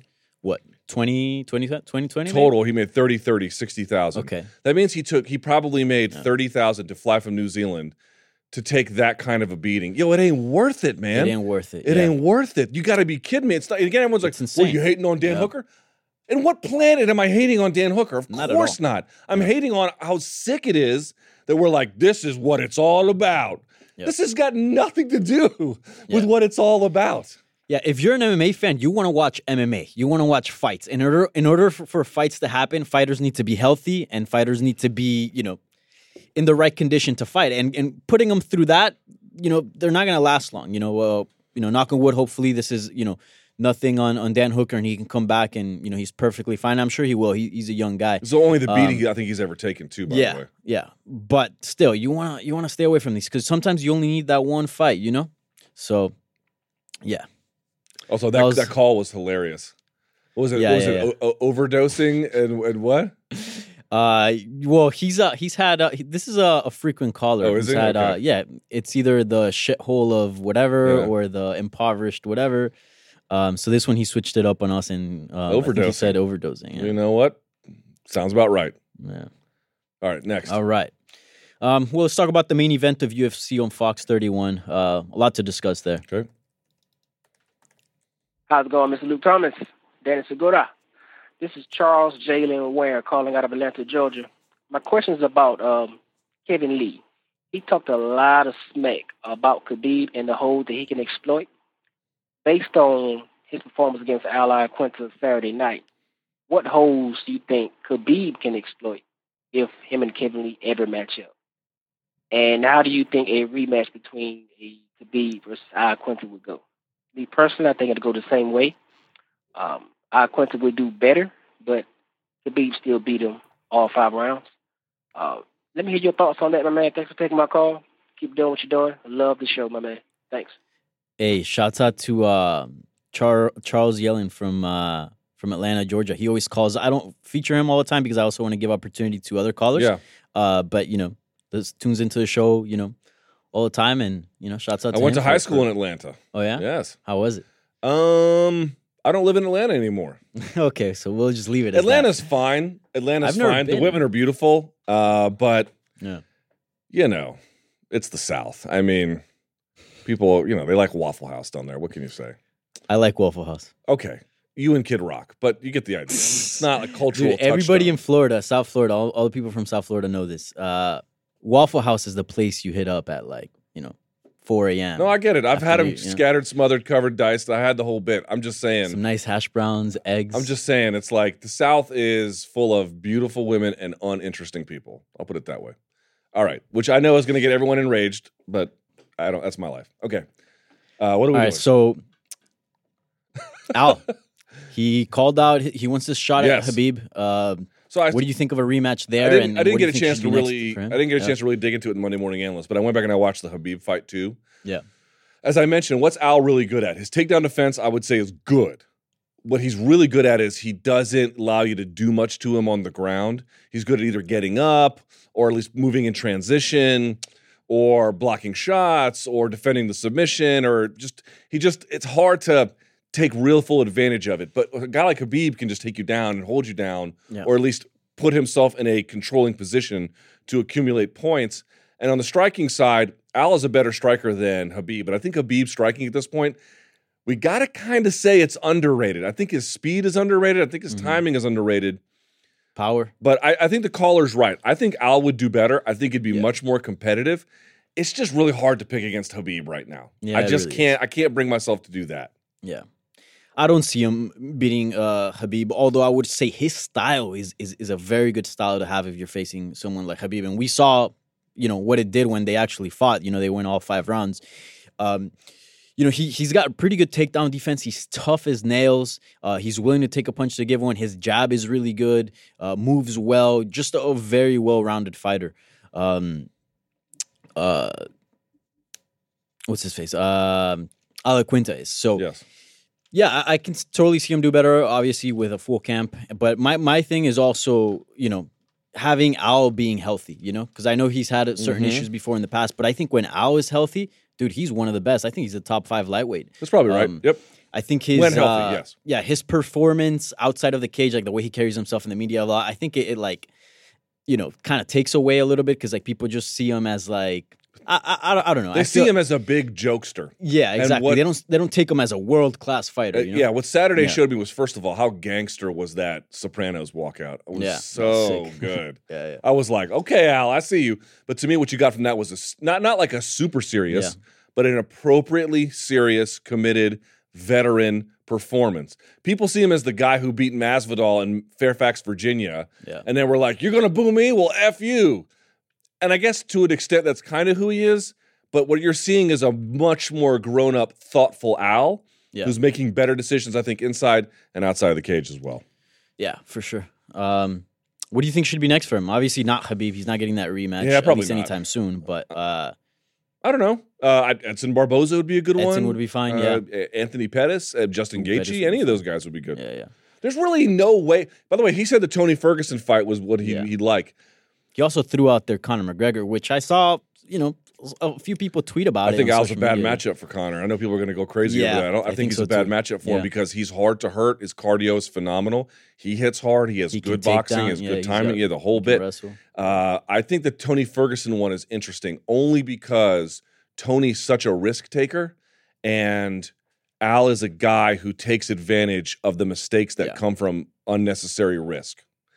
It's like an interesting matchup. I, you know, Tony's is, yeah. beaten really amazing guys. Frankly, his resume is better at this stage than than Al's. Yeah. but that's that's a matchup that gets my interest for sure. Yeah, one hundred percent. The only thing I would like to add to that is that I do feel like Tony Ferguson is is is just I wouldn't say levels above as far as skill wise, but as far as the work he's done in the division, he should be getting either a money fight with Conor McGregor or maybe even you know Max Holloway or fight for the title. You know, I think he should fight for the title next. Tony but- should be, you know, Yeah. doing Tony things at the top of the division. Yeah, exactly. Yeah. By the way, one quick thing that I wanted to add Yes, please, uh, on your along. Monday morning analyst. Um, when you have the back, when you're saying you didn't, you weren't really sure what you can do from the position while having like uh, a figure four in the back, and Yes. you know, Iaquinta's defending with the with the telephone. Yeah. you can just, you know, wrap around, go underneath that arm, and go and you know get grip on the opposite And shoulder. go to mount. Yeah, let go of the triangle, and then no, you can, you can turn into an arm triangle. You can do, you can do that, Yeah. but good luck doing that to Al. Here's my point. My point is you can do arm bars from there, from the back. You can do You have hel- to you have to isolate the arm. Yeah, you, there's a lot you can do from there. If they're opening up this arm, there's ways to scoop it and do it. Here's the point: that level of sophistication is going to take anybody, including Kevin Lee, who's by the way very good on the ground. Yeah. at least for MMA purposes. This is we're talking years of advancement. What I'm saying to you is it's a good way to clarify it. Actually, what I'm saying to you is we need best practices that the I'm not gonna I'm gonna say average UFC fighter, and what I mean by that is the average high level fighter can more basically employ rather than this constant searching for the for the neck and the guy is just always two on oneing it, hand defending and doing this. We're getting into stalemates constantly. Your point is there are answers to that. My point is in MMA, the guys who are in sport jujitsu, there's a lot of guys who could do that. In MMA, there's virtually nobody that good. yeah. Kron Gracie is a difference. He can do it, right? But that's what you have to be. You got to be that good. I'm talking about something that can be democratized uh, across a wider array of fighters. Yeah, That's it. That's true. All right, let's move on now. Let's talk about the other side of the equation, Mr. Kevin Lee. What's next for him? right. Hey, uh, this is Phil from Atlanta, Georgia. I just have one quick question about Atlanta. Kevin Lee. So now, after his loss on Saturday night, who do you see him fighting next? You know, does a rematch with um, with um, Edson Barboza uh, seem likely? Um, okay, enjoy the show. I'll hang up now. Thank you.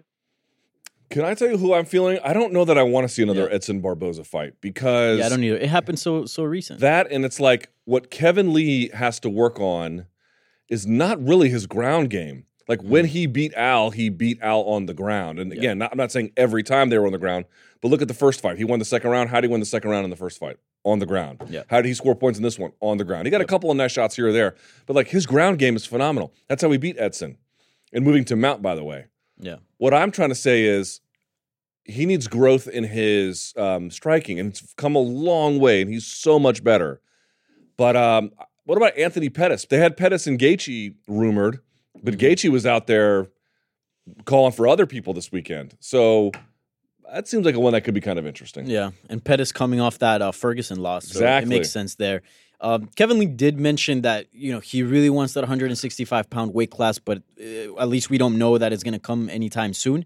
Uh, so he did mention that maybe welterweight might interest him because the cuts are getting harder. I would throw out, out there um, recent uh, winner Gunnar Nelson. Ooh, that'd be a good one. Gunnar's not a big guy. And I mean, that'd for, be a for that division. That's a bad matchup for Kevin right now on the feet. Well, that's a tough. That's a tough matchup for him. That's a tough matchup for him. Um, Kevin's so. T- here's the other thing about Kevin that uh, people are going to bury him. I had someone saying this on Twitter to me the other day. They were like, I was like, you know, uh, I was teasing that we were going to do the Monday Morning Analyst, and I was saying like, oh, um, we're going to talk about why Kevin Lee uh, or why I'll be Kevin. And you, whenever I do that, I always get two kinds of responses. Like, how did Max beat Brian? And people always go, he punched him in the face, bro. it's like, thank you for this illuminating conversation. But the other one is that, um, oh, you see it all the time. Kevin Lee sucks, bro. He was overrated. No, Kevin Lee's 26. And I don't know how he's going to progress, but Al Iaquinta's what, 31? Yeah, Was Al as good as Kevin Lee is now five years ago? I would submit to you he wasn't. I would submit to you that he wasn't. Kevin Lee is 26 years old, and he keeps trying to reach for that next ladder rung. And he's coming up a little bit short. But notice what the words I'm saying are a little bit short. I am a big believer in Kevin Lee's ability. I'm a big believer in how good he is. I just think he has to keep going a little bit and he'll round those corners. Yeah. Also, like he might just be fighting in a wrong weight class too. Like we got to consider that too. Like there's so many fighters that that are good and just can't reach that next level. And and it when when you're at the very top, just little things can make huge differences. Maybe just five extra pounds just turns them into a killer. You know. So Yep. so who knows? Yep. Um, but yeah. So let's keep talking about UFC Milwaukee. Uh, this caller had an interesting question. Hey, Luke. Hey, Danny. This is uh, John from Lathrop Village, Michigan. I, I went into Milwaukee uh, for the uh, uh, Fox Fight Night, and I was looking around the stands, saw a lot of empty seats there. And I then, between fights, I was looking on my phone, and I noticed that they had a Groupon for this fight where you could have gotten like 37% off uh, the lower level tickets. Uh, Luke, have you ever heard of a of a UFC event ever needing a Groupon to sell tickets. Uh, just wondering. Uh, really enjoy the show. Um, thanks for great work. Bye. Yeah, that's a that's Yeah, so I don't, I don't even know where I'm going with that question, but You know, uh, I- have you ever even used Groupon? I, I've ha- I I haven't. I think I used Groupon once.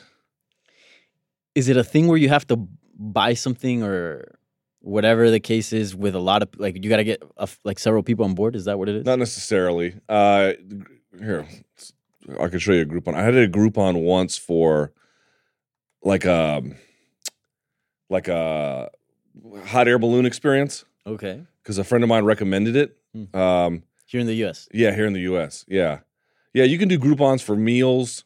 Yeah, You can do Groupons like if you order certain things or to buy stuff. I've heard of Groupons. Like here you go. You can go to the Tanning Spot NYC. Instead of forty bucks, it's nineteen, bro. Nineteen. Uh, What's the difference from like, like do you have to do something? You have to pay for Groupon. What do you? What do you yeah, you pay for it. It's like, but you're it, it, it, they essentially serve as like an advertising conduit for it. Like it's a, th- like you want to have a sale on something, they just have a much bigger reach about it, and then I guess they take a cut from all this kind of stuff too. So it's like their platform to advertise your sale, Okay. Something like that. In any event, I've seen other promoters do it. I've never seen UFC do it. That's Yeah. I'm not saying they never have before. That's new for me. The revised attendance was up from 7,000. It was closer to about 10. It was sub 10. It was like 9 9 and some change. Here's the thing about that. First of all, the ratings were much better this time around. Yeah. I'm not going to say they were amazing, but they were better. They were definitely better. Number one. Number two, like the thing about it is, Dana White went on First Take last week, which is ES, one of ESPN's top programs. He went on Get Up, which is their top program. And I could be wrong about this. If I am, by all means, correct me. But I saw the videos that they put on YouTube. I did not watch them live, but I watched the YouTube ones, the mm-hmm. full ones. He didn't mention that event one time. And he went on two different ESPN shows in studio. It's not like they went out of their way to promote that one hardcore. They didn't even have a local guy in the main event. They had a bunch of Roufusport guys. They had a bit of a rough night, but Yeah. um, but okay, neither here nor there. Like, what am I supposed to say? They barely promoted it. Like, Yeah. it did well in the ratings. It was Okay. a fantastic card, man. If you, if you were a fan, you were there that night. It was a pretty good fight. Also, if the UFC's had a problem recently, it's actually not so much been with attendance. It's been with declining ratings and pay per view. This one was a bit of the opposite. Yeah. I'm I'm hesitant to read too much into it. Yeah. All right. With that out of the way, um, let's move on and let's let's talk about Fox, sort of the big picture, and and now the UFC transi- transitioning to uh, ESPN. All right. Hey guys, it's Alexandria representing the 352. My question is Will you miss Big Fox or are you more excited for ESPN Plus? Let me know. Thanks, guys. What is the three five two? Gainesville. No, Is it? I think so. Yeah, she calls from Gainesville. Is that right? I'm pretty sure. Um, yeah, it is Gainesville. Shouts out to Gainesville. I, someone's got to. Uh, I'm such a hater. It's unbelievable. Yeah. Hey, someone's got to hate. Yeah, you know what? That's like like Ti said. Haters, time to get on your job. And I got my hard hat and I went to work. Uh, okay, what was the question? Oh, am I going to miss Big Fox? You know what? I, I've said. Or before. are you excited for ESPN? I'm more. I'm more excited for ESPN because Yeah. here's what it looks like to me. The ESPN deal is about uh, many things. One of which, of course, is no one really knows. Like what was interesting about the Fox deal. I made this point on my radio show. What was interesting about the Fox deal is think about the Fox deal, Danny. It was 2011, yeah. It, it kicked in in 2012, but it was 2011. They announced it, and what they said was, "Do you remember this quote from Lorenzo Fertitta?" He said, "If by the end of the Fox deal, if all we've added is another 100,000 subscribers or another 100,000 buyers of pay per view, then if nothing else works, that alone will have made the deal worth it. And we are so far from that. And you could blame a lot of things that the UFC had control over, namely the glut of shows, for example. But what that sh- what that deal really told you back then was people just believed in the continuity of television in 2011. Everyone thought, let's just double down on this medium. And what happened is underneath their feet and everybody else's feet during that time is television changed. This deal with ESPN is interesting to me because it's somewhat future proof. Yeah. Is ESPN going to stay the way it is? Is streaming the future? No one really knows. Maybe it's a combination of both. This deal is built in as a challenge to the last one, which really gives me some hope about it. That's why I'm really excited about it. But yeah, I'm to miss Fox, man. Those Yeah. not FS those FS1 shows can die in a fire. Seriously, if FS1 was a Yeah. person, not FS1. If the FS1 shows were a person, I would lock it in a coffin, set it on fire, and then after it burned, chuck the ashes in water so that no one would ever find it again. Those 10 p.m. start times, Man, you you've planned this out. those 10 p.m. start times, I mean, they I I can't tell you how much life I've lost as a consequence of them. Yeah. Okay. Those those were brutal. I'm I'm more looking forward to the ESPN rather than you know being sad and missing Fox. Uh, But the big Fox shows, but the big Fox 8, show 8 p.m. were start great. time, four fights. Um, Uh, I, yeah. I loved Those those, were awesome. shows. Yeah. Loved them. those were awesome. Uh, favorite Fox memory, UFC and Fox memory. Uh, Nate Diaz giving Benson Henderson the finger. Oh, okay. Or You Nate go Diaz route. going, Conor McGregor, you work for every, or you took everything I worked for, Yeah. MFer. That's a pretty good one, too. Yeah, those are pretty good. Mine involves Nate Diaz too. oh, yeah? That's a great one that, as that was the best. Yeah, that I mean, that was good internet right there. Um, that was good internet. Nate Diaz and Fox, man. Bro, what a treasure he Yeah. is, huh? Yeah, he really took advantage. Probably, probably the fighter who benefited most out of the Fox deal was Ooh, Nate Diaz. that's actually a great question. Which fighter benefited most? That's a really I mean, interesting one. it- Nate Diaz got that Conor McGregor fight. It changed his career. Yeah, it did. That's a great point. Yeah. Yep, that's actually a really good point. Yep. All right, uh, let's move on. So UFC Milwaukee happened this weekend, but also at kind of almost the same time, Bellator was going on in Hawaii. It did. So let's talk about that. Hey, Luke, this is Joel. I'm calling from Honolulu International Airport Hmm. on my way back to Los Angeles after uh, watching awesome. Bellator 213 uh, on Saturday night. And wow, what a card it was. The question I have for you, Luke, is uh, this weekend I saw what I thought to be Bellator emerging from the shadow of the UFC and really coming into their own. It was a heck of a promotion. Uh, where do you see the state of competition between the UFC and Bellator over the next few years? And do you think that the Honolulu card will mark a turning point where we move away from what seems to be the cult of personality surrounding Dana White and UFC and more towards respect for the athletes, respect for the sport and for martial arts, uh, and, and seeing the athletes get their due? Would love to hear your opinion. Thanks, Luke. Appreciate it. Uh, aloha from Honolulu. Super cool. What a great call and what a great question. Yeah. I'm always going to re- keep repeating this. Look at who has the talent share. The UFC still has uh, uh, well in excess of 80% of the world's top talent. And so as long as that is the case, this notion of like Bellator really um, you know challenging them for supremacy, I think is a little bit premature. However, let's see how things shake out. Let's see what acquisitions they make. Um, but the biggest thing for me is like Scott Coker knows his MMA and Rich Chou knows his MMA. Yep. And what they understand about MMA, and all promoters understand it to varying degrees, but some celebrate it more, is what and they've been doing it for a while, but this the UFC just turns MMA into banquet food, where it's all the same and it's just designed to be processed at scale. And when they take time to really promote something as special, lo and behold, it comes out pretty special, right? Max Yeah. versus Ortega. Well, they, they I thought they did a really good job of promoting that fight, for example. Yeah. Um, but I made this point before. The individual matters so greatly in MMA, but so do the shared communal roots that we all have. You don't really know Santiago Ponzinibbio until you hear him speak in that Argentine accent. I mean, in Spanish with the Argentine accent. And mm-hmm. he's out there, dude. He met the leader of Argentina. He's getting keys to the city and he's coming out to, I don't think it was Soda Stereo, it was some other famous Argentine rock band. And the mm-hmm. crowd is responding to him, dude, that is Santiago Ponzinibbio, right? When Ilima Macfarlane is coming out with these traditional Hawaiian, I don't even know what the word would be to describe them, but these interesting intros. And she's wearing the colors of her people, and they're and these guys are doing these traditional dances and these greetings. Dude, that is Ilima Lei Macfarlane. Gives you chills, right? You don't know these people until you see that. Yeah. That is who you are. And I would say this to you, Danny. You are, uh, uh, to me, I don't know how you feel about it. I would actually ask you how you feel. Um, I have somewhat of a better appreciation of this by virtue of who I married in this world.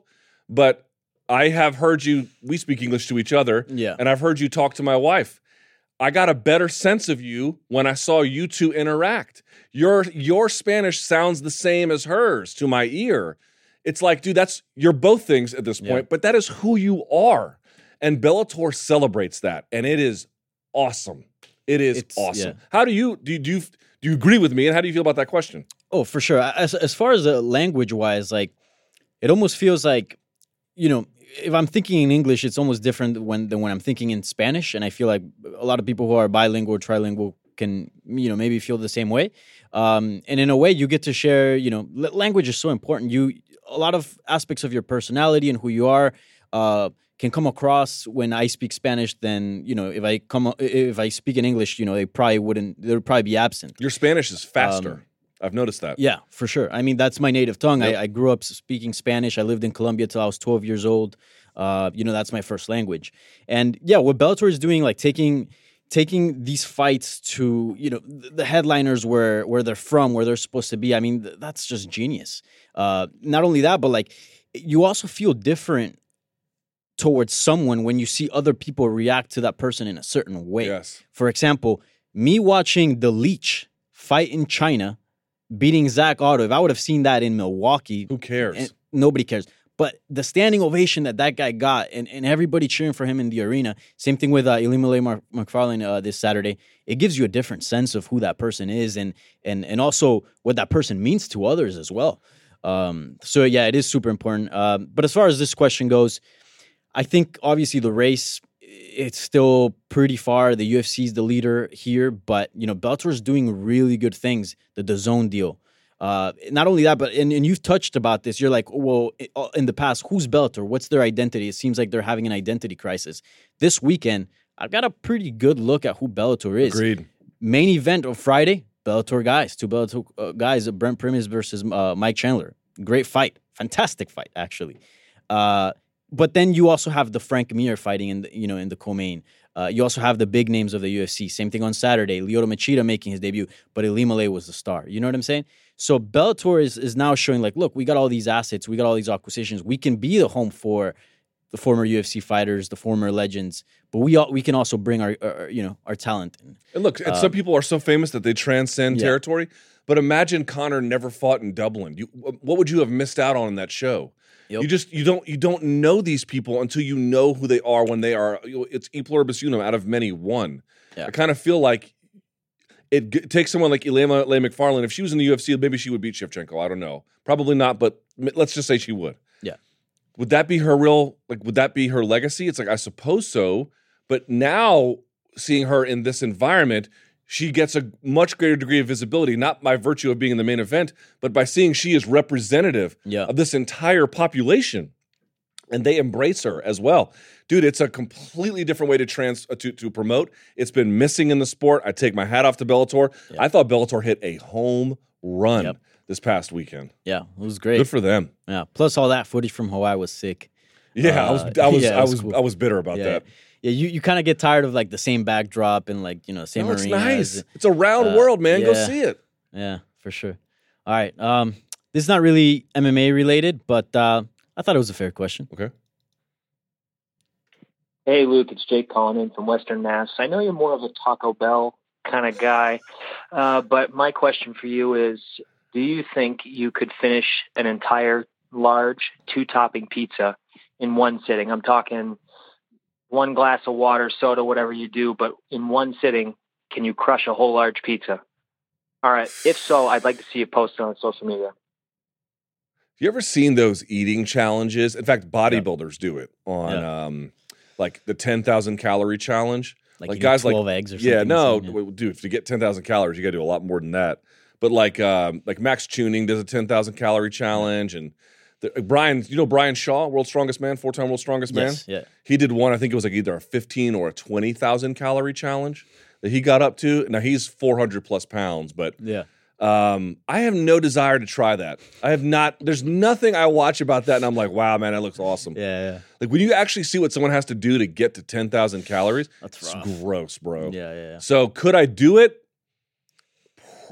Pro- what's one sitting? An hour? Yeah. it's about how long a that's dinner lasts, right? Yeah. About About probably I could. Yeah. I'm not even going to come close to attempting I've come close to finishing a whole pie by myself. a large. Yeah. with toppings or just Yeah. cheese. Uh, pepperoni. Eh, You're What's the most you've ever eaten? Like, have you ever remember like whole? Oh, like, when I was in um, when I was in college, uh, I was in a fraternity, and we did the Taco Bell gallon of milk challenge. What? that sounds horrible. Oh, it was, it was that? it was real bad. It so we went to Taco Bell, and they didn't tell us we were doing this. We thought it was just the Taco Bell challenge. Oh, wait, was this like a hazing? Yeah, yeah, yeah. Okay. You know where hazing comes from, by the way, right? Hazing comes Uh, from the maybe. military. So what happened was all these rituals of abuse uh, Yeah. after the GI Bill came, they gave it to all these guys after World War II. They all show up to college and they're like, "Hey, look at these games we played," and they sort of enter the philanthropic system, and that's how you get fraternity hazing. I was in a fraternity in college, uh, loved every minute of it. So I know I know fraternities get a bad name now. I had an awesome time. Trust me, I, your boy fried a gazillion brain cells, and I don't regret one single loss of them. In any event, we uh we, we had a taco eating contest, which I lost. I think I got up to like seven or something Okay. um, seven or eight maybe. Then we got back and we had to finish a gallon of milk, and uh, I think in an hour. And what happens rough. is you can't actually do it. Have you ever drank a gallon of milk? Before, like, what happens is you just end up like not when I say vomiting, I mean projectile vomiting. So there were garbage bags and cans everywhere, and they made us drink till we all vomited up. These are really stupid games that I cannot Yeah. defend in a rational basis, other than to say that at college I had a really good time. So there you go. Yeah, that sounds horrible. Yep. Fun fact: I one time uh, Chipotle had this promotion. It was like buy one burrito get another one free. That's a lot of burritos, bro. and uh, I was wrestling. So I, I the first weight class that I wrestled in high school was 103 pounds, 103. Chiqui Tico. And then I jumped from literally in one summer, I jumped from 103 to 125. Wow. Uh, and, it, and I was just eating like a madman because I'm like, there's no way I'm going to be a senior and weigh 103 pounds. uh, so I ate two. The most I ever eaten was in one sitting, two Chipotle burritos, and I have witnesses. I don't know if I could do that. That's a lot, dude. Yeah, That's a lot. That's All a right, lot let's go through a couple more of these questions before we get to Ray Longo. Cool. Let's talk about uh, UFC two um, 232, right? Yep, yep. Hey, Luke and Danny. I'm Chris from Indianapolis, Indiana, and I'm curious. Looking forward to UFC 232 main event. Who do you guys think has the most to lose? So if Gustafsson loses, is he looking at a very long road back um, to a title fight since this will be his third time fighting for a title? Uh, when people talk about the greats at light heavyweight, is he going to be just a footnote? And if Jones loses, is he going to be knocked down the list when people talk about the greatest of all time? And will this be a sign that his best fighting days are behind him? Thanks. Great question. I've actually thought a lot about Yeah. this. Uh, so the truth is, what makes one of this main event great is not really how capable the fighters are, but to the caller's point, Danny, the stakes involved. Yep. I would submit that as much as Gustafsson has to lose, and it would be, it's hard to say. I would argue Jones has more to lose because he's never lost before. Mm-hmm. However, a loss for Gustafsson would be more career defining because, to his point, if he loses, and let's say it's relatively straightforward, whatever that means, his chances to get a title, unless Jon goes up to heavyweight, are virtually nil at that point. In which case, he'd probably have to go to heavyweight, um, and and there you would just be sort of marked for life as the guy who was not quite good enough. Um, Jon losing, he's never lost before, so that would be terrible. But at the same time, he had to have a chance to come back. He could say it's the layoff, blah blah blah blah blah. So it's close. I would still say Jon because of it would just tear him down from. There'd be so there'd be up there, there. The apocalypse is going to happen if Jon loses. Yeah, but there is something up. permanent about Gustafsson if he loses. Yeah, I, I would go with Gus because if, if Jon loses, it- in some sort of strange way, it would spice things up. Now all of a sudden you're like, wait, a third fight with Cormier, hmm, that could be interesting. Or he can move up to heavyweight. I mean, he, he would still remain at the top. Like his fall wouldn't wouldn't be bad. Uh, is if Guff if Gus loses, I believe this is his third title shot. Um, it'll just be such a long road to get back at the top. Well, Jon Jones is still a big name. I mean, if he loses, he can. uh, It wouldn't be a crazy idea if he would just go, okay, I'm moving up to heavyweight and gets a title shot immediately. Yeah, wouldn't be crazy at all. But for Gus, you know, a little, a little, a little rougher. So I think um, the consequences of Gus losing are, are greater than than for Jon. Fair enough. I can I could get on board Yeah. with that. All right, so I'm gonna get Ray, and then I'm gonna leave you with this question. All right, sounds good. Let's do it. Prove him wrong. Hey, Luke, James from New York. As uh, as as impressive as um, Holloway looked on Saturday, even though I think Ortega was on a hype train because I really didn't like the competition that he fought. Am, can you tell me why I'm wrong in thinking that Holloway cannot beat six of the top seven guys at 155? I honestly think the only chance he has is against Conor, and um, I just want you to prove me wrong. So prove me wrong. I don't think that Holloway does anything at 155. Prove me wrong. Thanks, buddy. Great show. Bye bye.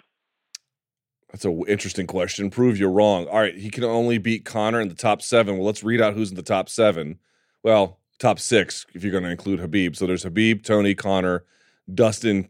For now, Kevin Lee, Edson Barboza, and Justin Gaethje. Well, you know, look, we have to have a degree of humility about this. I'm not Miss Cleo. I don't know exactly how he would do, but here's why there's reasons for optimism. Uh, number one, he hasn't, it appears, a pretty good chin. At 155, it would be only more enabled because the weight cut would be that much less. Number two, as I've said before, what makes Max Holloway so interesting is he takes what they call the basics, but they don't mean basic like a white girl who orders a pumpkin spice latte in October. That's not what they mean by basic. What they mean by basic is foundational. he has all the foundational elements of striking that he has it down pat and then has built a modular game around it. In other words, are you a kickboxer who likes to fight at range? Are you a boxer who likes to fight in close? Are you southpaw? Are you orthodox? Which way do you circle? Do you like to come forward? Do you like to back up? Do you lead? Do you counter strike? Max can adjust his game in a modular way. He's like an AR 15. I hate to make a gun comparison, but let's just make it. An AR 15, what makes it so powerful is a lot of different reasons. One is that it's incredibly modular. You can add a lot of different things to it scopes, sight posts, um, grips, uh, all kinds of different lights, all kinds of different things you can add to it uh, or subtract from it um, on the handguards to make it do a lot of different things. And so Max, in that sense, is just incredibly capable of like whatever that challenge is. He can go into his toolkit, figure out I can do this, this, this, and that's a bad matchup for that. So he can make himself a bad matchup to so many different kinds of people. Now, how would his takedown defense and physicality hold up against a Khabib or these other wrestlers? I mean, your guess is as good as mine, but I think it is very foolish, very foolish to count out a guy like that. Now, speaking of being foolish to count out a guy like that, man, Al Iaquinta, what a performance on Saturday. As I mentioned before, in some ways, quintessential Al, but in some other ways, a real mature, amazing, thoughtful, pressuring, but careful Al at the same time. And his coach now, I believe, joins us on the telephone, the inimitable Ray Longo. Ray, welcome to the show, sir. How are you? Great. Look, I couldn't feel better, Luke. I'll be honest with you. I thought it was a great night. I'm, I'm feeling it. I feel really happy for Al. And uh, I think you said something in your introduction. I think we did see a more mature, mature Al, even outside of the cage. And I think that parlayed into the cage. And uh, you saw a very patient, calculated, uh, cool, calm, and collected Al Iaquinta. Let's talk about the game plan now that it's already out there. What was the thought process heading into this contest? Uh, well, we wanted to take away we, the rear naked choke. I know he's a very strong grappler, so you know you could see he was never really in any danger down there. I mean, Matt had him very, very properly trained. He's got so many high level jujitsu guys over there that attacked Al's neck.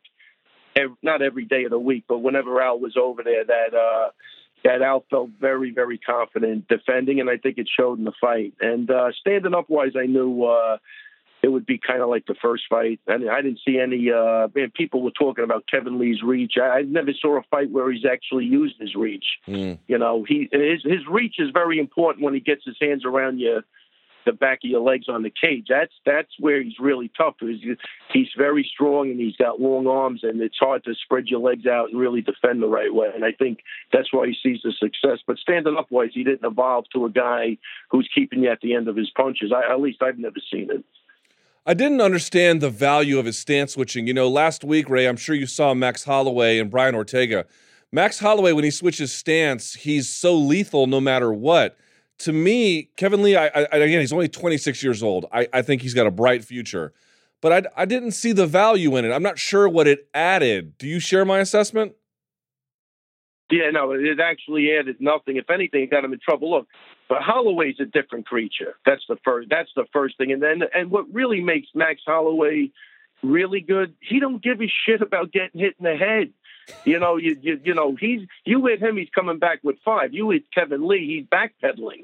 You see the look in his face of confusion. You never see that with Max Holloway. So Max is a different creature than that. But no, I don't think the uh, the stance switching. Uh, I, I, you know, I I don't think it did him anything. You know, look, uh, Kevin Lee's a very strong guy. He's very athletic. So when he throws, he throws hard, but it's never a combination. He's never slipping and ripping. He's not, you know, he's uh, he's not the most sophisticated striker, but he certainly is strong and he throws hard. But the stance switching, I think, did nothing to. It didn't confuse anybody, if that's what you're asking. No, I didn't look like it did either. You know, was one thing else I noticed. Kevin said after the fight he thought he won the first three rounds. And let me tell you what I saw. At first, I was thinking, geez, I, that doesn't sound right at all. I thought Al kind of ran away with it. I watched it again, and let me tell you this I still think Al is the clear, decisive winner. But here's what I did notice there were times when Kevin would land on Al and Al just no sold it. But when Al landed on Kevin, to your point, it had a big impact on him. Did you notice that as well?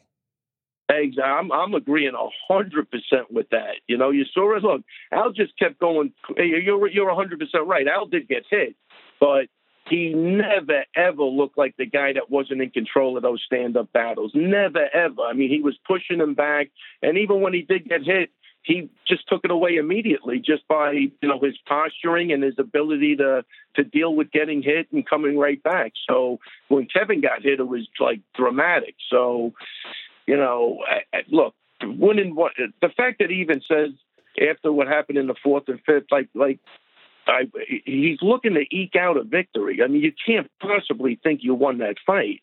I mean, I, I don't even know. I mean, I, I look, I gave Al one, two, four, and five. Two being the, the close one because he did do some damage on the floor, but the last two minutes of that round was Al chasing the guy around again. Mm-hmm. And pot shotting them all over the place. So depending on what you're looking for, but if you're looking for damage, Al did the most damage in that fight, and and he always looked like the guy that was in control, even when he was in bad positions. He never looked like he was in any danger of getting a choke finish. The first fight was you know, was was definitely way closer than this fight. You know, with, with as far as for going for the choke. But uh, like again, if if if you know, it's almost like his his his talking. You know, you got to back up your talk. It's he's the guy that looked like he didn't, you know, evolve at all. I mean, his stand up didn't evolve, and he he did better in the first fight than he did on the second fight with as far as attacking the back. You know what's crazy is Al comes out to that Sopranos theme, which was just the best. I mean, that yeah. if I if you didn't get if you didn't you know fist pump to that, you're probably dead inside. But then Kevin came out dancing.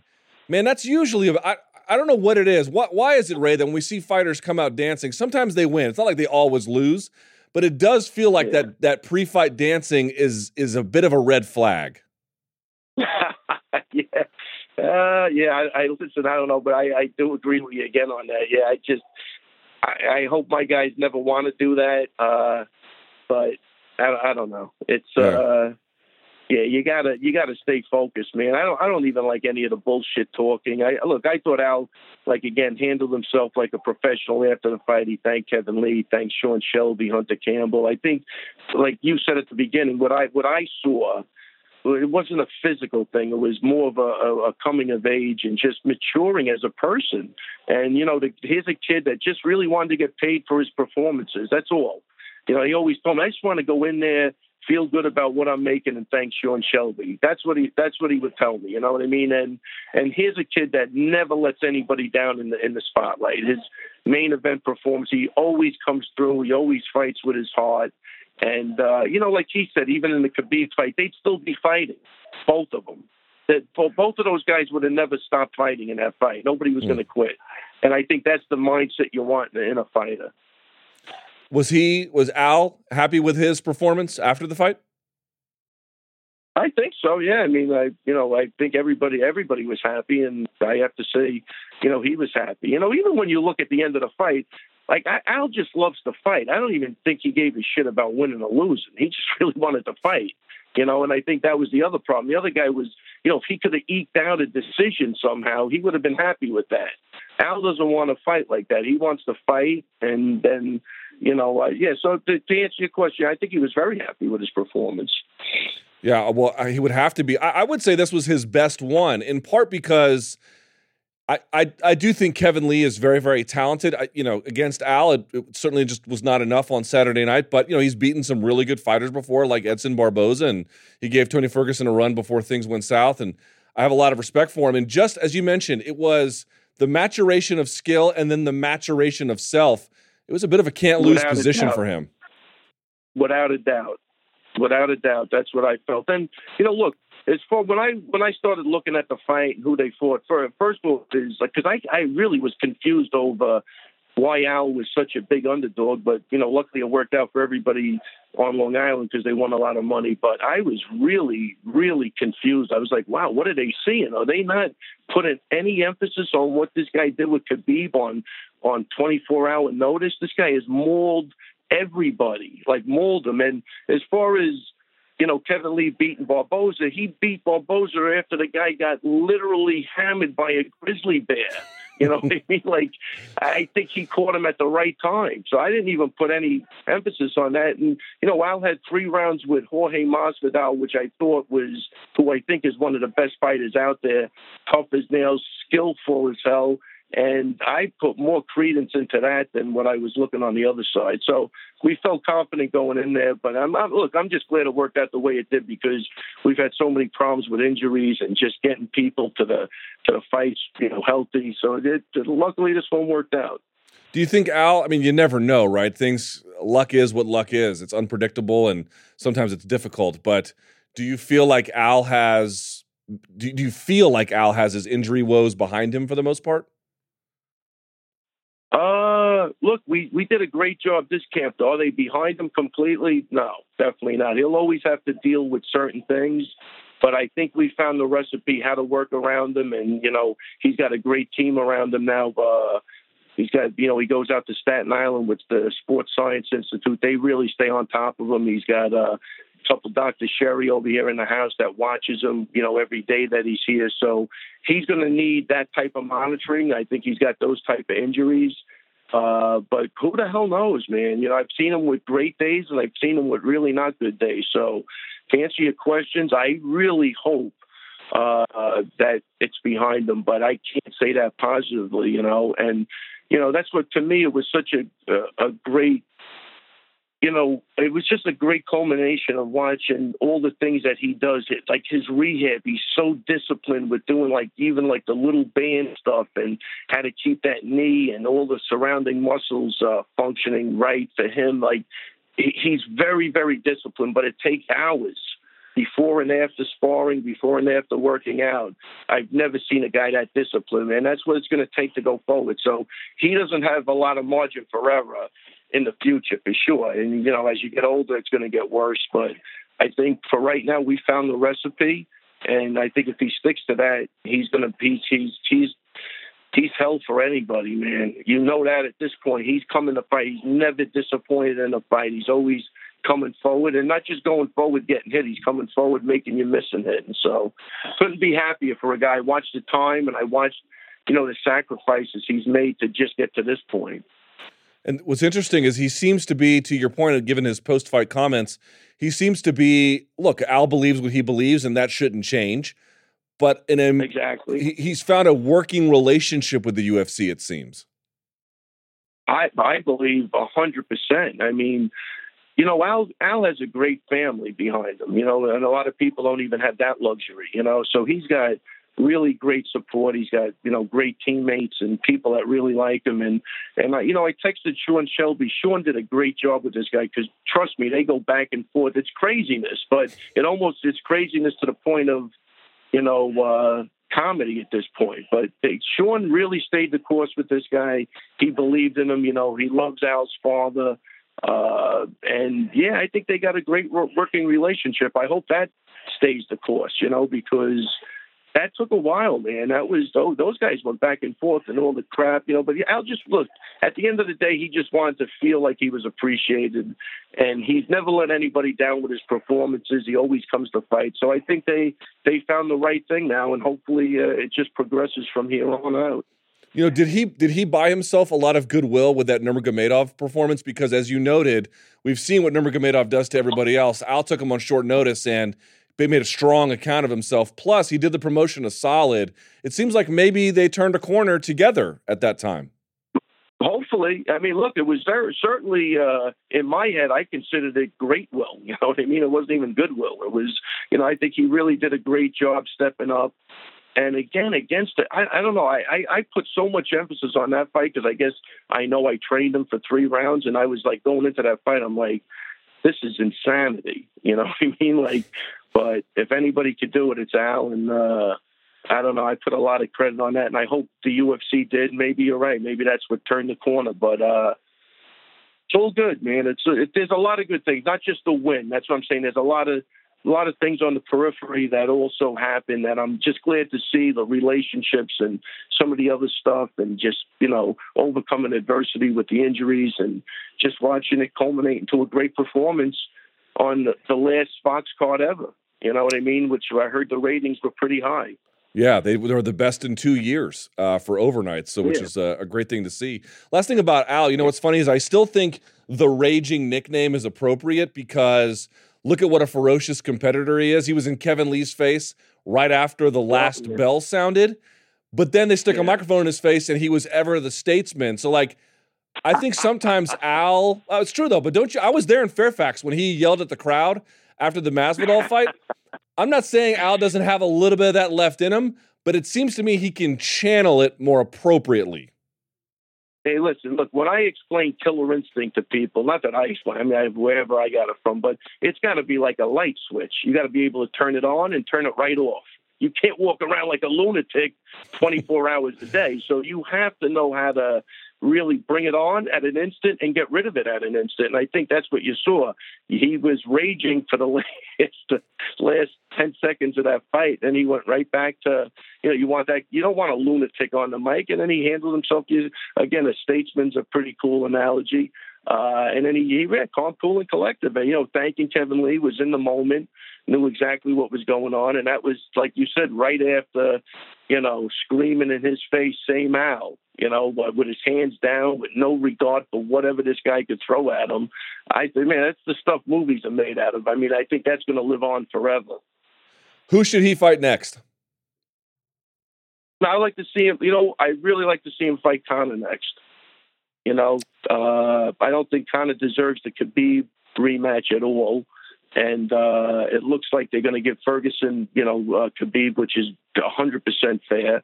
That makes, you know, fair sense. Not everything is, you know, you know this, Luke. Not everything is fair sense. It's money sense. And uh, but I'd like to see Al get a big money fight against a, you know, a good, uh, a, a great guy who could, you know, bring a lot of eyeballs to uh, pay per view. I think that would be great. I think Al deserves it, and uh, I think that's a great matchup. I'd love to see it. I'd love to be a part of it. Now, I think Al matches up with him well in the cage, but as you know, man, there are some there are some depths that Conor will sink to to promote a fight. Does Al really want that in his life? Wait a minute, Luke. You know what? I think I take that back. I don't even think I want that in my life. Yeah, exactly. I think you, you're making a. I'd rather run for political office than have that guy researching my uh, my doing my background check. But uh, yeah, I don't think Al gives a shit. I th- I think it's all good, and I think you know I think Conor knows who he can get away with that shit with and who he can't. You know, he's a street kid, so I I think it'll be to no avail, and yeah, that that's all good stuff. I think you look, it's entertainment at the end of the day. I don't, I really don't take anything personal at this point, and I don't think you know. Al just wants to fight. You know, it's almost like what he did with with Kevin Lee. Same Al. That's what you want to say, and now now's your time to do it. You know, it's put up or shut up. He said he was interested in a fight against Tony Ferguson. Now, of course, I could mention all these fights, and you'll probably say you like yeah, them. yeah, yeah. But outside of Yeah, yeah, Conor, that seems like a that could be a really interesting fight for Al. That's a great fight. That would be a. I think Ferguson. Look, I got Ferguson up there. Ferguson is unbelievable. So that's a that's a great challenge for Al. But I think that, like again, I think Ferguson does deserve the uh, fight with Khabib. So I mean, I'm just going based on that. I mean, I'll, look, Al's going to take any fight. I think he deserves a big big fight for sure. Either way it goes, but uh, I think Ferguson really deserves. I mean, I think the Khabib fight is the way to go because Ferguson's. I mean, what else can that guy do in the division? He, I think it's only fair to give him a title fight, and uh, but if it has to be Al, with for some reason, then that's that's fine. That's great. Real quickly, let me just pick your brain on that. Who who wins in a Tony Ferguson Khabib Nurmagomedov fight? I'm going to tell you something, man. I don't. I, I you got. You'd have to give me more time to think about. It. It's not. That's not a a done deal. You know what I mean? So I, I don't know. I mean, I got to tell you because uh, Ferguson has the gas tank to survive on the floor and to get up and keep pushing the action. And it looks like Khabib always takes a round off, like round three or four, which normally I know what Al was telling me after the first two rounds, his arms were dead from defending that guy. So whoever can get up off the floor and still have enough juice in their stand up to press the action is is a problem for Khabib. Hmm. Uh, before we let you go, real quickly, you know, I know Chris Weidman had a bit of a, a rough run in his last contest. You never want to you never want to change something that's not broken, but I do wonder how you feel about him in a potential move to 205 pounds. Is that something as a trainer you think would be beneficial for him? You know, it's funny. We were just talking about weight cuts a little while ago. I mean, these guys really kill themselves making the weight. So I, I think that's a potential thing, you know. But you know, he's he's scheduled for surgery on his neck again, December 26th. He definitely scheduled it. They're going to see if they could. If it doesn't have to be, it won't be. But uh, you know, he he's got some injuries, man, that he's going to have to deal with that are really coming back to to bite him in the ass. I think so. Uh, 205, and and you never know. And those those injuries could be a result of you know making the weight and dehydrating your body and you know not being 100% you know in that regard. So 200 i think it's a, it's a possibility but we never really sat down and talked about it. But uh you know i think it's it's worth entertaining. And but right now for me i just want to see a healthy chris weidman for, for anything you know just in general. And that's for all my guys at this point. This sport is unforgiving man. And these guys their bodies go through hell you know what I mean? And I think uh, that's where even Al was coming for wanting to get paid. You know, he just it's not a look. This ain't an easy sport. Nobody's you know you can see by some of the older guys now that are starting to retire. They're not getting out of there unscathed. You know what I mean? So mm. these guys deserve to make money. They know the risk and rewards, and and yeah, if, if 205 is going to make him healthier, then I'm 100 percent for it. Well, I got to tell you, Al Iaquinta looked amazing on Saturday. I think he woke up a lot of people, surprised some, confirmed the beliefs of others, and you guys did a fantastic job getting him ready. Ray, I really appreciate your time. I take my hat off to you and can't wait to see what you guys over there in Long Island have cooked up next. Beautiful. Thank you very much, Luke, for uh, having me on. Really great. Good luck with the show. I hope it's going great for you. Thank you, buddy. I appreciate that. We'll see you on the on the road. I'm sure. There he goes. All right. What, there he is. Uh, one more guest, and then uh, that'll be that. We go now. I mean, this gentleman has been in the news for a while now, but we wanted to sit him down here on the MMA Hour. Sage Northcutt's gone from UFC to now ONE Championship. Uh, I spoke with him earlier today. Here's our conversation. Hey, what's up? Thanks for having me. That's a very festive. Uh, is it a shirt or a rash guard you're wearing? I think it's like a mix. it feels like a rash guard. It's like a t-shirt. It's a little that tight. is. it, are you excited for the holidays? You must be. I can tell that you are. Oh yeah, definitely. I'm actually at my family's house right now. I got some lights in the back. Getting ready for Christmas. It's gonna be fun. All right, man. Let's get right to it. Really appreciate your time. I know you got a busy schedule, so I don't want to waste any of uh, your precious day here. Uh, so let's just go jump into it. How long before you signed with one did you know you were going to sign with one? Well, you know, uh, the UFC had a 90 day period after my contract ended with uh, with the UFC in my last fight against Zak Ottow. So before that 90 days was up, um, we we the Uriah Faber actually asked the UFC to release me from my contract, so that way we could go out and and talk to other organizations about what they what they have to offer, I guess, and where I'd be going. So once that 90 days was up, around that time, I went over to Singapore and and uh, saw ONE Championships, and then and then found out that I was going to be signing with them when you went over to Singapore, what were you expecting? Like in your mind, what were you expecting, and how much did reality match that? Well, you know, I, I heard it was the, the cleanest city ever and one of the coolest cities in the world. So I went there. It was definitely clean, super pretty, and uh, it was like that movie Crazy Rich Asians. I saw like a few little pieces and in there. Had like the super awesome uh, boat-looking thing on top of the building. It was nice. Yeah. No, but I mean, in terms of one, I mean, I know you had seen their fights before and uh, they obviously just raised a ton of money. But in your mind, what were you expecting, and, and did it match the reality of of uh, ultimately what came to be? You know, it was even it was even better in person. It was it was super cool. I know there's been a lot of people that have said that haven't actually seen the event or been to the event yet. They were saying, "Hey, Sage, I don't know if you want to go to one because it may not be as big as what the UFC is." But over there at one, ONE Championships. They had when I was sitting there, they had 35 million viewers watching the fights right there just at that time, and then they had over I think it's over a billion viewers uh, total that watched the fights, over one billion, which is crazy. So it's it's definitely huge. And then I thought it was really cool how when you walk out, they had they had fireworks shooting up in the arena, And then when uh, the, the the people that had the title won the championship or they defended their title, they had like gold confetti that went everywhere. It, wa- it was really cool. What is it about one? And you're 22 years old, if I'm not mistaken, right? Yes, sir. Oh man, to be 22 again, what a blessing that would be, right? But all right, you're so you're 22 years old. What is it you want out of this next chapter in your career? And tell me why one is the place to do it. Well, you know what I think's cool is is that not only do they have MMA, but they also have Muay Thai and they have kickboxing. So I want to be the champion in MMA. I want to be the champion in Muay Thai and kickboxing. I want to do it all. And I think I think that ONE Championships is really cool because I'm going to get to display my different skill sets in each of those, and I believe I can be the champion in each of those. So I think it's a perfect league. Do you have like a um, so sometimes I talk to fighters and they say, "Oh, I've got a 5-year plan, I've got a 10-year plan." Some even just say, "I've got a 1-year plan, I've got a 2-year plan." What kind of plan do you have in terms of time?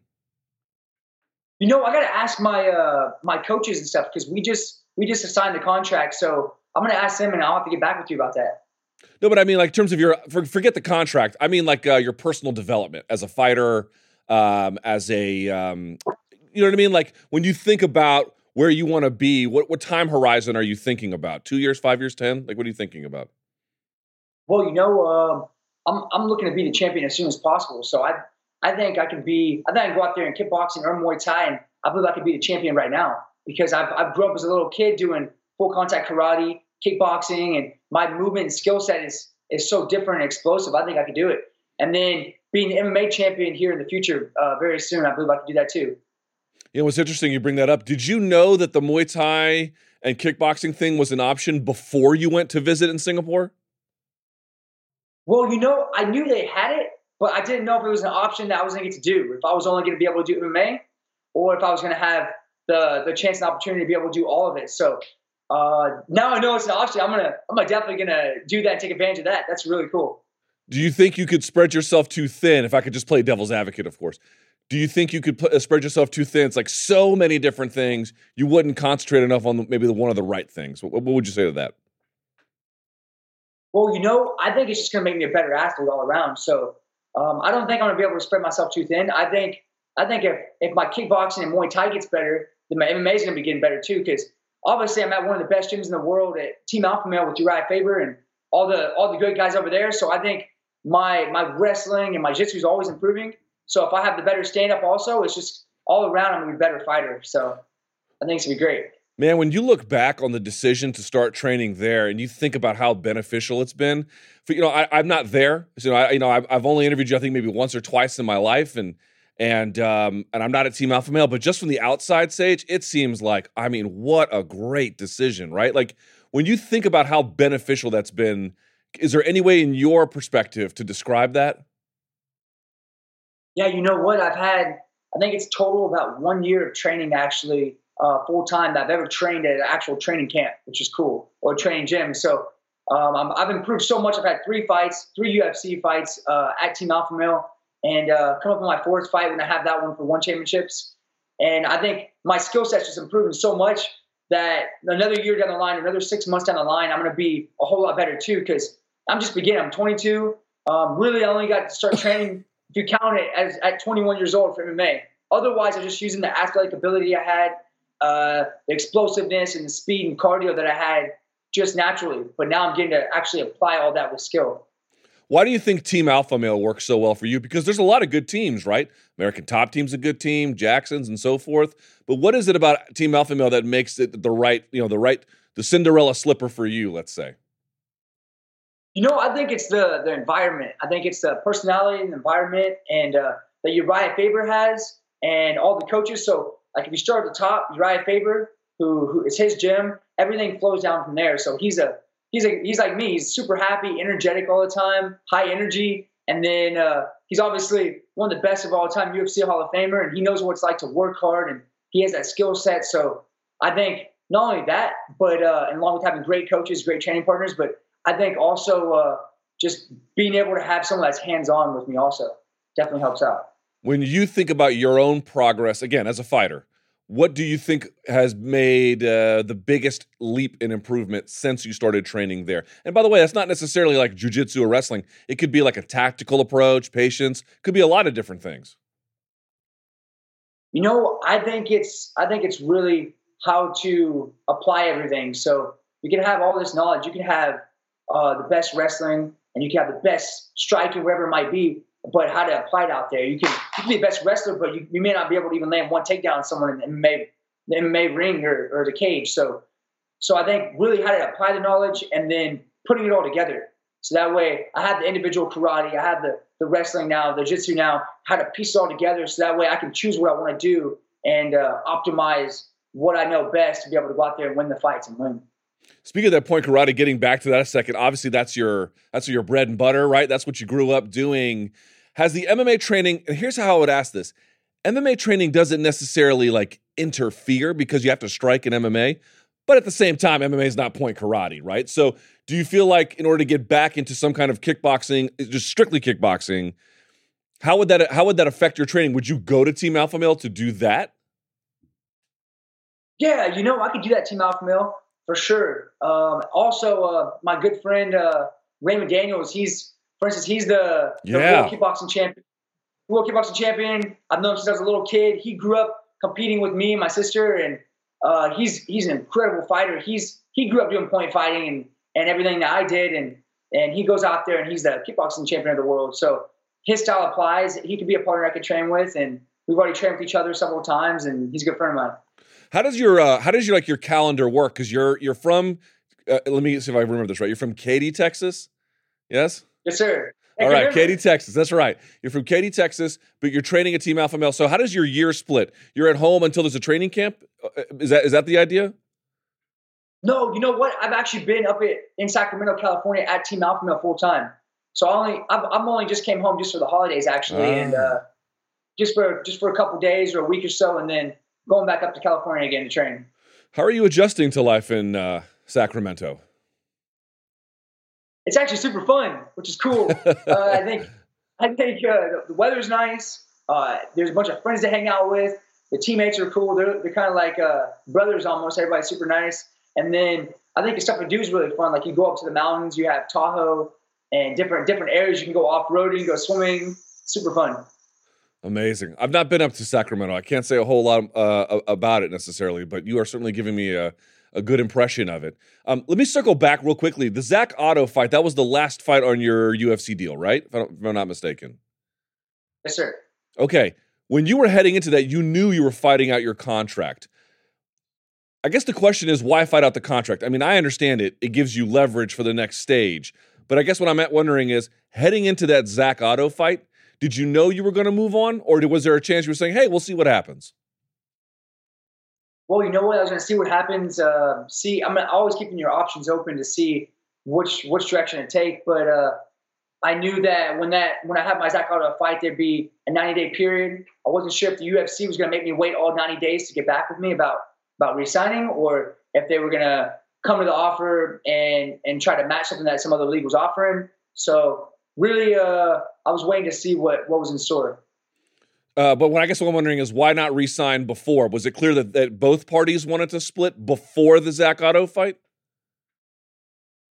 You know, before the fight, actually, uh, the UFC had actually put me off a little bit. So, meaning is, I I'd been scheduled to fight, and then they they tried to re-sign me, I guess, and we were negotiating with them, and they said, okay, says you're going to fight on this card, and then it got moved from one card to the next card, and then I was scheduled to fight uh, on another card, and then it got moved from that card to the next card. Then I ended up finally fighting several months down the line. So the the time span just kept getting put off, put off, put off, trying to renegotiate. So it was actually a good thing I went ahead and fought. Otherwise, who knows? I might not have fought for a year or so, which Hmm. which I didn't want to happen. Yeah, of course. At this stage in your career. Now, again, you may end up back with the UFC. Who knows? Where you're only 22 years old. You got the world is your oyster, Sage. Truly, I mean that. But let's say that you are done with the UFC. What was your favorite UFC moment that you had, at least in that first chapter? Highlight of that of that experience was what? I think my favorite moment would be, well, I guess two moments would be probably coming into the UFC, being the youngest fighter coming into the UFC, and winning winning the most fights, uh, being undefeated five and zero as a lightweight, and then uh, my last fight going out was a, a knockout, and and seeing how much I've improved from my first fight in the UFC and and uh, against Zak Ottow. Now you're also relentlessly positive, but let's flip the let's flip the equation. What was the toughest challenge that maybe you had to entertain while being in the UFC? You know, I think the toughest challenge would be uh, having to having to fight for the UFC, being so sick, and then not having really any training experience. So just going there with my natural talent that I had, and being in school at the same time, and then being extremely sick with strep throat when I should have had my tonsils taken out because I was so so sick. What fight So was that again? was, that, that- what was that? what fight was that? Oh, uh, that, that was my fight against uh, Bryan. Well, actually, just coming in from the from the UFC after my first fight in the UFC, I was super sick for all my fights up until up until about right after the, my my fight against Mickey Gall. I was super sick on and off throughout several fights, unfortunately. But then I had my tonsils taken out, and now it's much better. Yeah, I'm about to say you're feeling you got to be feeling tremendous at this point, right? Yes, sir. Yeah, I feel great. Yes, sir. Let me ask you. Uh, you're obviously a gentleman that works out in the gym. How do you keep the physique doing MMA training? Because I talk to a lot of MMA fighters, and they say, "Well, I don't. I have no ability to lift weights like a bodybuilder." So, are you, are you still in there slinging the weights around? Yeah, absolutely. Yes, sir. I think I think that uh, being being strong and having strength does help out. So if you're one of the strongest guys, pound for pound in your weight class or or whatever division you're in, I think that definitely helps out. I mean, if you can, if you're in a shot and maybe don't have the the right technique yet, but you're able to pick some up above your head and send them on the ground, then that, that definitely helps out. You saw uh, Rampage Jackson back then in the UFC when Mhm. someone had him in position, he picked him up and slammed him, knocked him, knocked him right out. Maybe it wasn't. People might say, "Well, that was dangerous." Maybe he could have got triangle choked more or something. But but brute strength does play a factor and can help out for sure. All right. So between the bench, the squat, and the deadlift, what's your favorite lift and why? Man, that's that's hard. Uh, I would say I'd probably have to say uh, legs, so probably squats. Why, say why, squats. why do you like the squat so much? I like the squats because you you get to squat so much weight, and uh, in the in a normal gym you walk into, you get to see the, the bars start to bend, It's fun, and then I don't know, it's just it's just super fun. It, it's it's an explosive thing. You really get to feel that translate big time when you're picking people up and you're throwing them around. Just having that having that power, uh, uh, squat power just feels good. Man, you got to set up an Instagram channel of just you lifting, just that, nothing else. Hey, I might have to do that. That'd be fun. Can we get one front double buys before you go? Look at those it. things, man. That's incredible. Oh, it's ridiculous. It's the most ridiculous Hey. physique. Hey, before you go, very quickly, when are you looking to make your debut? First quarter of 2019? What are you thinking about? Yes, sir. Well, it looks like sometime around February or March. So I'm looking that there's a card in Singapore uh, for ONE Championships February 22nd, and we're gonna talk with with uh, ONE Championships and see see what uh, what card's it's gonna be on. Amazing. Well, I got to tell you, it's a real treat to get to talk to you, Sage. I wish nothing but the best for you in your journey at one. Who knows where life's going to take you, but right now it takes you to ONE FC or ONE Championship, excuse me. And uh, and by the way, Feliz Navidad, Merry Christmas. Look at that, Santa's Oh, most helpful elf right there. Thanks, appreciate it. There he Merry goes. Christmas too. Thank you so much, Sage. Really appreciate it. There he goes. Right. Sage Northcutt. There he goes. All right. Uh, all right. That is it for us. We really appreciate it. Remember, subscribe to the YouTube channel. Listen to us on Apple Podcasts, iTunes, the whole bit. And until next time, stay frosty.